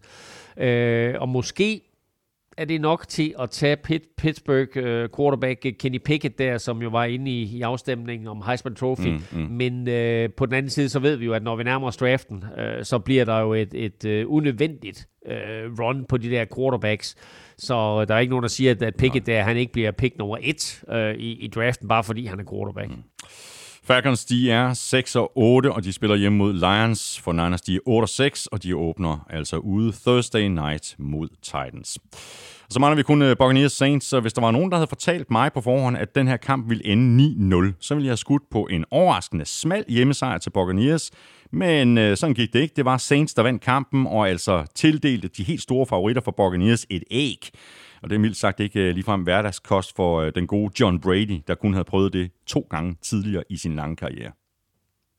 Nej, og sidste gang var 15 år siden i 2006. Han har spillet 255 kampe uden et æg. Det er den næst længste stribe af kampe uden et æg. Og sjovt nok er det jo Drew Brees, der har rekorden med 302. Så øh, den rekord, den sørgede Saints forsvar øh, for, at Brady han i hvert fald ikke napper fra Breeze, medmindre han spiller til han bliver 60. øh, Saints angreb scorede jo så faktisk heller ikke touchdown. Øh, kicker Brett Maher scorede på tre field goals fra 39, 35 og 42 yards. Sagt på en anden måde, Saints var i red zone én gang i kampen. Det var box også, men der fumblede Brady, da han blev fanget bagfra af øh, Cam Jordan, der i øvrigt havde en vild kamp. Ja. Har Saints øh, og deres øh, defensive koordinator, Dennis Allen, der jo var inde som, øh, som afløser for, for head coach øh, Sean Payton, fordi han var ude med corona, har han set noget, ingen andre har? Altså hvis man leder efter en opskrift til at få has på Brady og company, altså øh, mener øh, Saints har vundet de seneste syv kampe over box i regular season. Saints dominerede jo fuldstændig på linjen, fik lagt maksimal pres på Brady, der så øh, stærkt frustreret frustreret ud undervejs i kampen. Han blev sækket fire gange, han kastede en interception, og som du lige nævnte, så fumblede han også. Ja, Saints har godt fat i Buccaneers, som du siger, og øh, de har vundet øh, alle de her fire kampe, de har spillet mod hinanden i grundspillet, mens Brady han har været i, i NFC South øh, 34-23 og 38-3 sidste år. Den der 38-3 sejr, der sparker Bucks jo et field goal øh, sent for at netop at undgå mm. at få det ikke. Øh, nu lykkedes det jo så, altså 36-27 tidligere på sæsonen, og så 9-0. Øh, til gengæld, så vandt Box jo så 30-10 i slutspillet på vej øh, mod, mod, mod deres Super Bowl sejr der øh, i, i februar. Mm. Øh, hvad er det, Dennis Allen kan? Altså, kort fortalt, så er det jo en kombination af at have øh, gode spillere, øh, og have et øh, klogt system, der gør, at, øh, at, at, at Saints kan have så godt fat i, i boks, som de har. Øh, Marshawn Lattimore på den ene corner, CJ Gardner-Johnson på den anden, øh, og så Malcolm Jenkins, som er hentet ind til at håndtere Gronk. Øh, det synes jeg er en, en meget vigtig tilføjelse, mm, det der med mm. Malcolm Jenkins. Øh, den defensive linje, anført af Cam Jordan, er i stand til at lægge pres på, på Brady med kun fire mand, og det betyder så, at Dennis Allen kan droppe syv mand tilbage i opdækning og tage Bradys krydsningsruter væk. Øh, de har også Demario Davis, som jo er en fantastisk linebacker der til at, til at rydde op, øh, og så sørger de bare for øh, hele tiden at, at komme med forskellige variationer mm. i den måde, de dækker op på, og, og, og hvad de gør. Øh, og altså, det forvirrer Brady, og det er jo meget, meget sjældent, at, at vi siger det. Uh, så det er simpelt, men uh, det kræver gode spillere. Ja. Det her det var selvfølgelig en uh, ekstremt vigtig sejr til Saints. Uh, nu har de altså stadig chancen for at komme med i slutspillet, og hvis de spiller med den her intensitet på forsvaret, så skal de vel ikke afskrives? Uh, nej, det skal de ikke. Og uh, sejren her uh, var selvfølgelig flot, men uh, set med mine lille øjne, så er det jo lidt noget lort. Uh, fordi jeg havde jo lidt håbet på, at, at, at de sådan kunne blive værfet væk, men uh, nu er de der. Og uh, der må vi sige, at, øh, at, at hvis vi kigger på det her sensmandskab, så er det klart, at forsvaret er nøglen til at vinde kampe. Uh, Taysom Hill er bare ikke en quarterback. Uh, han er mere en fullback, der kaster bolden af og til. Uh, jeg synes, hans pocket presence er elendig, og uh, alt, for of, alt for ofte, der stikker han af sidelæns og ryger i problemer, i stedet for at træde op i lommen. Uh, Saints havde jo både Mark Ingram og Alvin Kamara til rådighed i den her kamp, og de havde faktisk flere plays, hvor de stillede op uh, sammen i backfielden, altså på, på, på samme tid, og det forvirrede også uh, Box forsvar en lille bitte smule, men altså generelt havde Box forsvar jo fint fat i dem, mm. og der, derfor så bliver det kun til, til 9 point og 3 field goals, men... Uh, Øh, det er, ikke, det er ikke på nogen måde et frygtindgydende angreb, så det er forsvaret, der skal vinde kampe for dem. Og det tror jeg, jeg tror desværre ikke, at, at, at, at det er en hold, altså at der er så stor forskel på deres forsvar og angreb, tror jeg ikke er en, er en holdbar øh, formel til at vinde kampe på den lange bane. På trods af nederlaget, så er Buccaneers altså 10 og 4. Ingen ko på isen, de ligger godt til i slutspilsbilledet, men alligevel, altså det her nederlag, og ikke mindst måden, som de tager på, det må alligevel vække øh, bekymring i Tampa Bay. Øh, her mistede de altså den første chance for definitivt at sikre sig en slutspilsplads.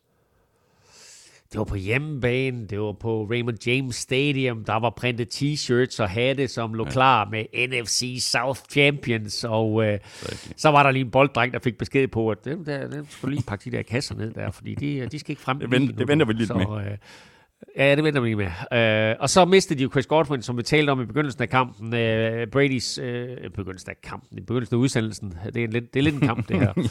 uh, men uh, uh, Brady's absolute go-to-guy uh, i sæsonen. Uh, og som sagt også Mike Evans og Leonard Fournette uh, Ja, udgik, ja. og nu vil vi se, hvor, hvor, hvor lang tid de er ude.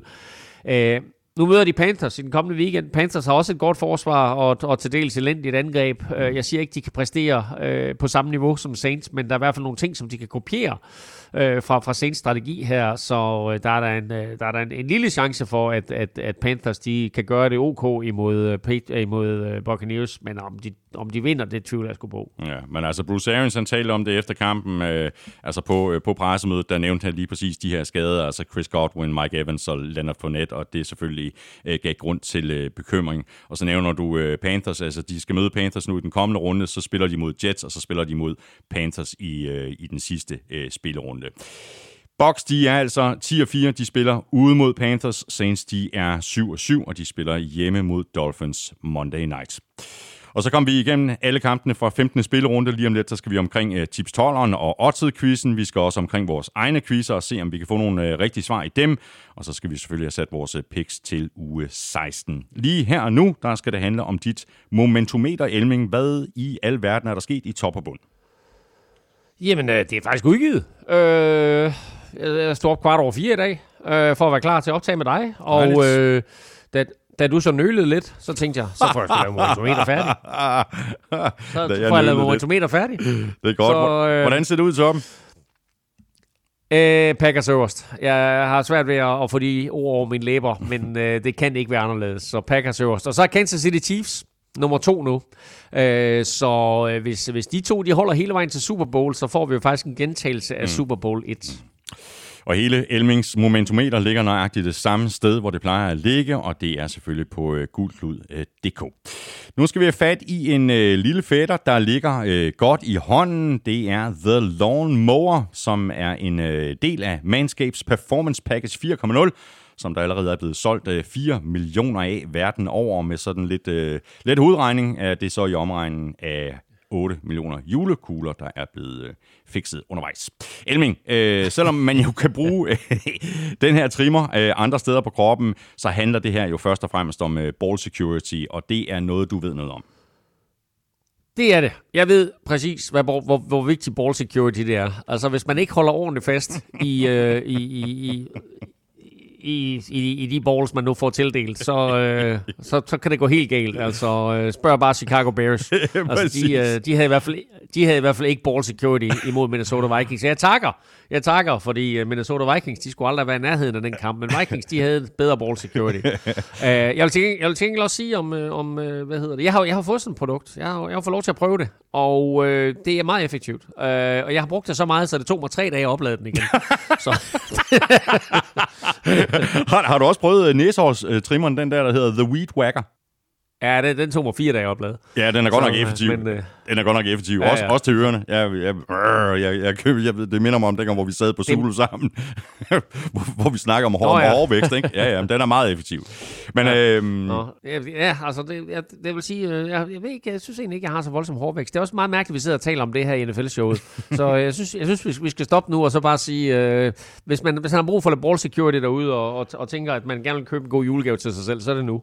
Jeps, og øh, nu er det, altså det, det er nok øh, lidt for sent at ønske sig den her Performance Package øh, 4.0 øh, i, i julegave, i hvert fald hvis man godt kunne tænke sig at åbne pakken øh, juleaften, men øh, det er jo aldrig for sent at slå til, øh, hverken hvis man vil købe den til sig selv, eller hvis man vil give den som øh, gave. Med i pakken, altså den her Performance Package 4.0, der i øvrigt øh, kommer i en meget lækker æske, øh, der får du selvfølgelig The Lawn Mower, øh, der er vandsæt, øh, som har et øh, keramisk barberblad, øh, der er oven i købet lys i trimmeren, og udover The Lawn Mower, så indeholder den øh, altså også næsehårstrimmeren The Weed Whacker. Derudover så er der en øh, Crop Preserver intim deodorant, der er også en uh, Crop Reviver opfrisker og et sæt performance boxer shorts og en uh, rigtig flot uh, toilettaske, så du kan tage det hele med dig, hvis du skal ud og rejse. Gå ind på manscaped.com eller gå direkte ind på det europæiske site eu.manscaped.com og hvis du bruger koden NFLshowet ved checkout, så får du 20% i rabat og gratis fragt. Ryk på det, som man siger, og gør dine julekugler en kæmpe tjeneste. Vi skal have quizzen! Åh, Det er tid til quiz, quiz, quiz, quiz, quiz. Og nu skal vi have et øh, par forhåbentlig rigtige svar her i quizzerne, der jo præsenteres i samarbejde med Bagsvær Lakris. La quiz. La quiz. Nå, Elming, øh, skal jeg svare på øh, dit spørgsmål først? Øh, Kan du ikke lige gentage det? No, uh, Matt LaFleur, head coach for Green Bay Packers, har vundet uh, 11 kampe i sine tre første år som head coach. Det er ret uh, imponerende. Der er faktisk kun to head coaches, der har gjort det før ham. Den ene det er Chuck Pagano, ham gav jeg dig Ja, uh, ja. for Colts. Men hvem er den anden? Yes, øh, første navn, øh, som jeg tænkte på, øh, er Mike Tomlin. Øh, fordi han har gjort det rimelig godt. Jeg tror bare ikke, det er ham, vi, vi, vi- vi skal tilbage i, i, i tiden, skal vi ikke? Nej, nej, nej, det er faktisk, det er faktisk øh, jeg vil sige, at vi er, øh, det- det er det her årtusinde. Åh, hvor er det irriterende. Øh, fordi jeg havde ellers øh, to, øh, to bud sådan lidt tilbage med øh, Don Shula og George Seifert. Men det er det altså ikke. Begge to rigtig, begge to rigtig gode bud. Øhm, George Seifert, ja, han, han har vundet mange kampe de første to år, men han ikke kan så bumme den lidt det tredje år. Nå. Og øh, Don Shula, Don Shula vandt faktisk kun, i det første år, han var head coach, der vandt han kun tre kampe eller sådan noget. Nå, for så at, at, han efter, at, at han efterfølgende endte med at være den mest vindende head coach i NFL's historie, det er jo rimelig imponerende. Nå. Øh, nej, jeg har faktisk nævnt ham tidligere i dag, øh, da vi talte om kommende head coaches, øh, mulige head coach kandidater, der nævnte jeg ham. Uh, ja. Øh, bum, bum, bum. Så skal jeg jo spole øh, næsten to timer tilbage i hukommelsen. øh, øh, bum, bum, bum. Altså, Han har en, han har en bror, der er head coach i NFL. har, øh, Jim Harbaugh så? Det er rigtigt, det er for Selvfølgelig. 49ers. Ja, Ja, ja. Ikke? Jeg, jeg, er jeg ikke sød ved det? jo, jeg du er, dig rigtig, 49ers du er spørgsmål. simpelthen, du er så sød. Især når det er nogle positive Jeg gav, 49ers jeg spørgsmål. gav dig alle muligheder for at brillere. Ja, er det godt. øh, jo. Ja, det lykkedes Øh, ikke helt. Jim Harbaugh, Ja, Jim Harbaugh øh, gjorde det i 2011, 12 og 13. sådan der. Og det var jo lidt imponerende, fordi han kom ind der og overtog et 49ers hold, som ikke havde gjort det specielt godt, og øh, tog Alex Smith i hånden. Øh, og jeg tror faktisk, han gjorde det de første to år med Alex Smith, og så tredje år var faktisk med en kombination af Alex Smith og Colin Kaepernick. Ja, det Kaepernick kom ind, da Alex Smith øh, gik ud med en øh, jernrystelse, og så kom han ikke tilbage. Præcis. Ja. Så var der øh, øh, det quiz-spørgsmålet fra Søren Armstrong. Øh, hvilken quarterback har netop taget rekorden for flest passing yards i sine første to sæsoner, og hvem tog han rekorden fra?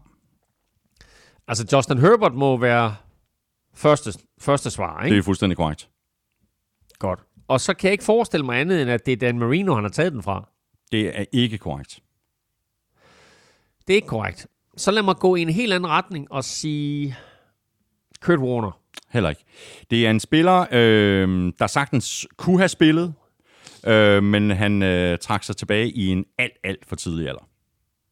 Et af de største talenter, vi nogensinde har set på quarterback. Og Andrew, Andrew Luck. Præcis. Andrew Luck? Ja, Ja. okay. Ja. Justin ja, Herbert har rekorden nu med 8.394 yards. Uh, Andrew Luck havde rekorden før med 8.196 Og, hvor, hvor, er det, hvor er det også vildt, at, at vi helt glemmer Andrew Luck. ikke? Ja, altså. ja, det er helt vildt. Wow. Ja. Ja, ja. Så ikke en katastrofe, at han stoppede sin karriere, men man kan jo godt forstå, at han stoppede den. Uh, der var simpelthen, uh, det, kroppen gjorde bare for ondt. Og der kan man se, altså, Kroppen og hovedet og det ja, hele. præcis. Så, Ja, Se, se nogen skaffe en, en god O-line til jeres quarterbacks.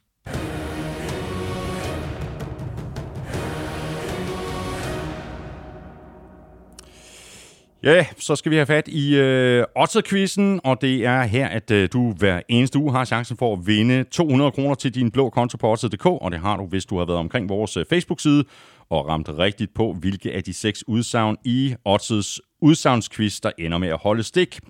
Og det var den her gang udsagn 2 og 5, der gik hjem, og den øh, kombination var der så desværre ikke nogen, der havde, så bedre held i den her uge. Vi lægger en ny Otter-quiz op på vores øh, Facebook-side i morgen torsdag, og så har du altså ind til øh, klokken 19 på søndag til at svare. Hvis du rammer plet, så har du øh, givet dig selv chancen for at vinde 200 kroner til din blå konto på odds.dk. Der er kun tre krav for at være med. Du skal være mindst 18, du skal bo i Danmark, og så skal du altså have en øh, blå konto hos Odds, og det skal du for at kunne modtage din præmie, hvis du vinder. Og så er vi fremme ved Tips 12-kupongen, der ligger på Tips.dk under Tips 12 søndag. Der er et par stykker, der får en lidt federe jul end de fleste andre. Der var nemlig to rækker med 12 rigtige rigtige, og de kan forsøge juledagene med 50.000 kroner hver. Og så var der øh, 66 rækker med 11 rigtige, de får hver 283,5, og til de 647 rækker med 10 rigtige, der er der 28,5. Den nye Tips 12 kupon er allerede oppe på tips.dk, og den ligger altså inde under Tips 12 søndag. Der er 100.000 kroner i første præmiepuljen, og der er også præmier til 11 og 10 rigtige.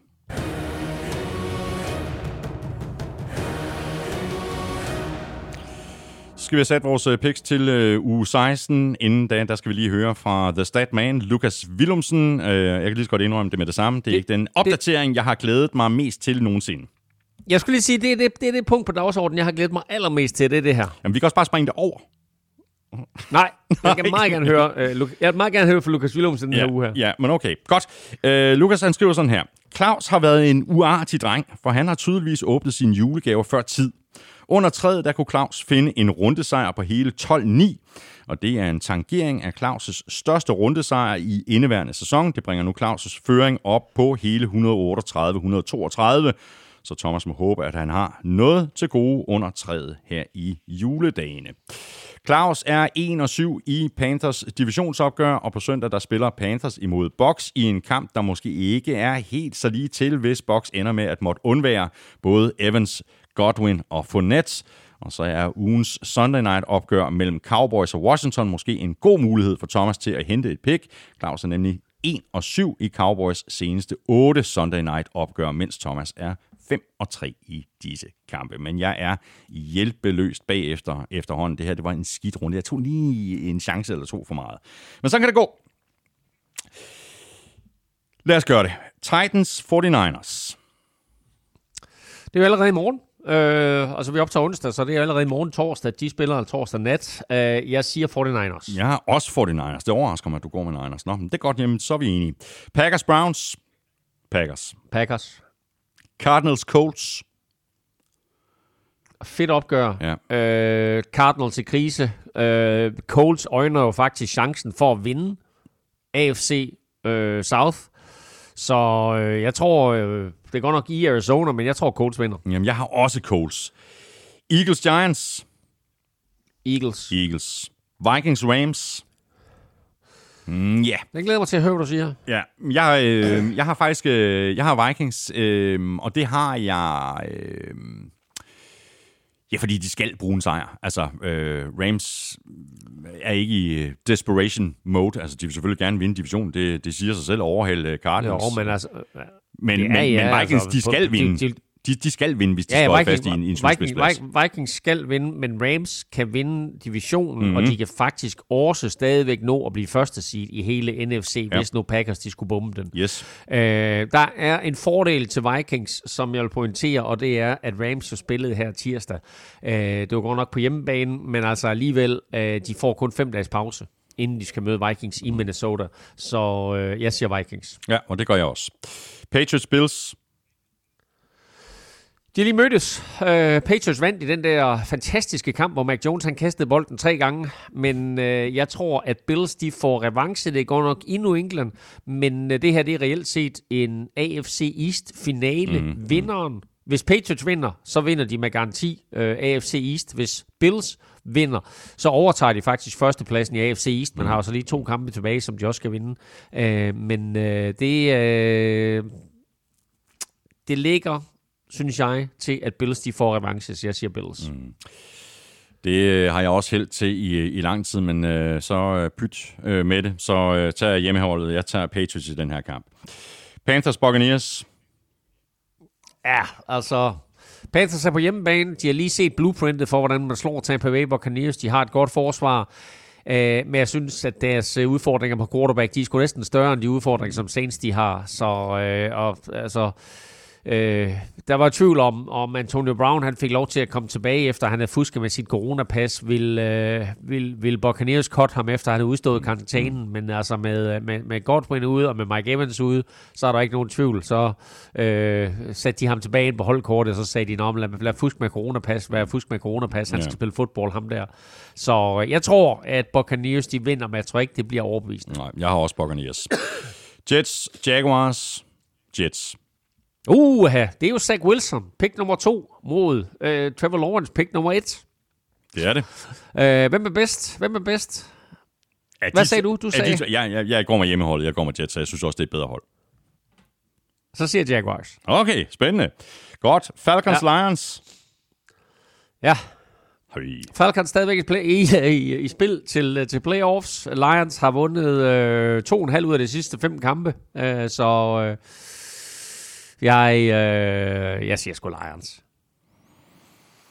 Jamen, jeg skal jo hente, jeg skal, jo, jeg skal forsøge at gøre et eller andet, så siger jeg Falcons. Øhm, Texans Okay. Chargers. Chargers. Ja, Chargers. Bengals Ravens. Bengals. Glæder mig til at høre, hvad du siger der. Bengals. Har du Bengals? Nå, men Ja. det, det har jeg også. Okay. Seahawks Bears. Seahawks. Et lidt ligegyldigt opgør. Ja. Ja. Et lidt ligegyldigt opgør, men jeg siger... Øh, øh, jeg siger... Siger du Seahawks godt nok? Ja, et eller andet skal jeg jo sige. Ja, ja. Øhm,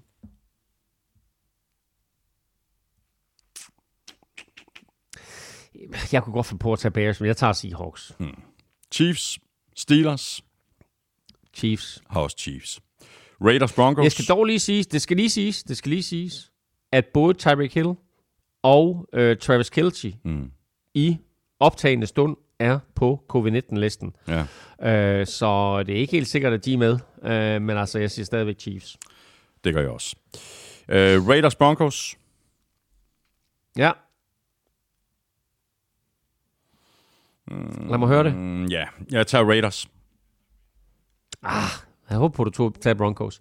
Uh, jeg tager også Raiders, og grunden er, at uh, jeg tror ikke, Teddy Bridgewater han er tilbage til den kommende kamp, og jeg ser simpelthen ikke Drew Lock gå ud og vinde en kamp for, uh, for Broncos. Nej. De har et godt forsvar, Broncos, og uh, de står rigtig, rigtig godt til Raiders, men uh, jeg tror, Raiders på hjemmebane napper den her. Så har vi uh, Cowboys Washington. Der går jeg også med hjemmehold. Jeg tager Cowboys. Cowboys kan endegyldigt øh, sikre sig øh, NFC øh, East-divisionen med en sejr over Washington. Øh, Washington tabte til Philadelphia, dermed så er de næsten ude af slutspillet. Så jeg tror, at øh, Cowboys de napper den. Og så mangler vi bare Saints Dolphins. En spændende kamp. Ja, det er rigtig spændende. Vigtigt for begge kamp. Begge, kamp er på, øh, begge hold er på, på 7 og 7. Øh, begge hold øh, skal vinde for at holde liv i slutspilstrømmen. Øh, jeg tror, at Saints' udfordringer på angrebet kommer til at koste dem, så jeg siger Dolphins. Jeg har også Dolphins. Godt. Um, der var lidt uh, spredning på undervejs. Uh, ikke det helt store, men uh, tak for det, Elming. Uh, glædelig jul og fortsat uh, god bedring. Det var godt, det ikke var corona. Ja, tak. Det var godt, det ikke var corona. Ja, ja, ja, det er vi glade for. Så, så nu kan du fint. køre mod de jyske. Du må hilse uh, Broman Jæver og, og resten af familien derovre. det skal jeg gøre. Uh, god jul til jer også i uh, Rødovre. Tak for det. Og øh, glædelig jul øh, også til øh, dig. Tak fordi du øh, lyttede med. Hvis du synes om det, vi laver, så skulle du tage og give os en øh, anmeldelse og nogle stjerner. Et af de steder, hvor det er muligt, for eksempel i øh, Apple Podcaster. Du kan faktisk også som noget helt nyt øh, stikke os øh, nogle stjerner og en anmeldelse i Spotify. Du kan også øh, støtte os med et øh, valgfrit beløb på tier.dk eller via det link, der ligger på nflshow.dk. Det er ikke farligt. Du kan melde fra igen når som helst. Tusind tak til dig, hvis du allerede støtter os. Og også tak, hvis du har været omkring shoppen på nflshow.dk-shop og købe lidt af vores merchandise. Hvis du har kommentarer eller spørgsmål, så kan du række ud efter os på Twitter, Facebook og Instagram, ligesom øh, du også kan sende os en øh, god gammeldags mail på mailsnablag.nflshowet.dk. Følg Elming på Twitter på snablag NFLming. Mig kan du følge på snablag Thomas Kvartrup. Kæmpe stor tak til vores øh, gode venner og samarbejdspartnere fra Tafel og Odset fra Danske Licensspil.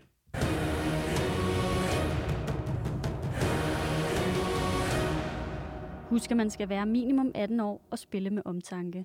Har du brug for hjælp til spilafhængighed, så kontakt Spillemyndighedens hjælpelinje Stop Spillet eller udluk dig via Rufus. Regler og vilkår gælder. Husk at støtte både Tafel og Odset, de støtter nemlig os, og husk også lige øh, tilbud på eu.manscaped.com. Manscapes Performance Package 4.0 kan blive din med 20% i rabat og gratis levering, hvis du bruger koden NFL-showet ved checkout. Tak for nu. Glædelig jul. Vi høres ved i næste uge. NFL-showet er produceret af Kvartrup Media, der også producerer PL-showet og Born Unplugged. Drengene på PL giver dig alt, hvad du skal vide om Premier League hver eneste uge. Lars Trier Mogensen og jeg afkoder dansk politik hver uge i Born Unplugged. Tjek Vel Europa-podcasten med Elming, hvis du bare er den mindste smule interesseret i cykelsport, og så er Elming og jeg ellers tilbage igen i næste uge med mig mere NFL. Er det godt så længe. Hot, hot og ho, ho, ho.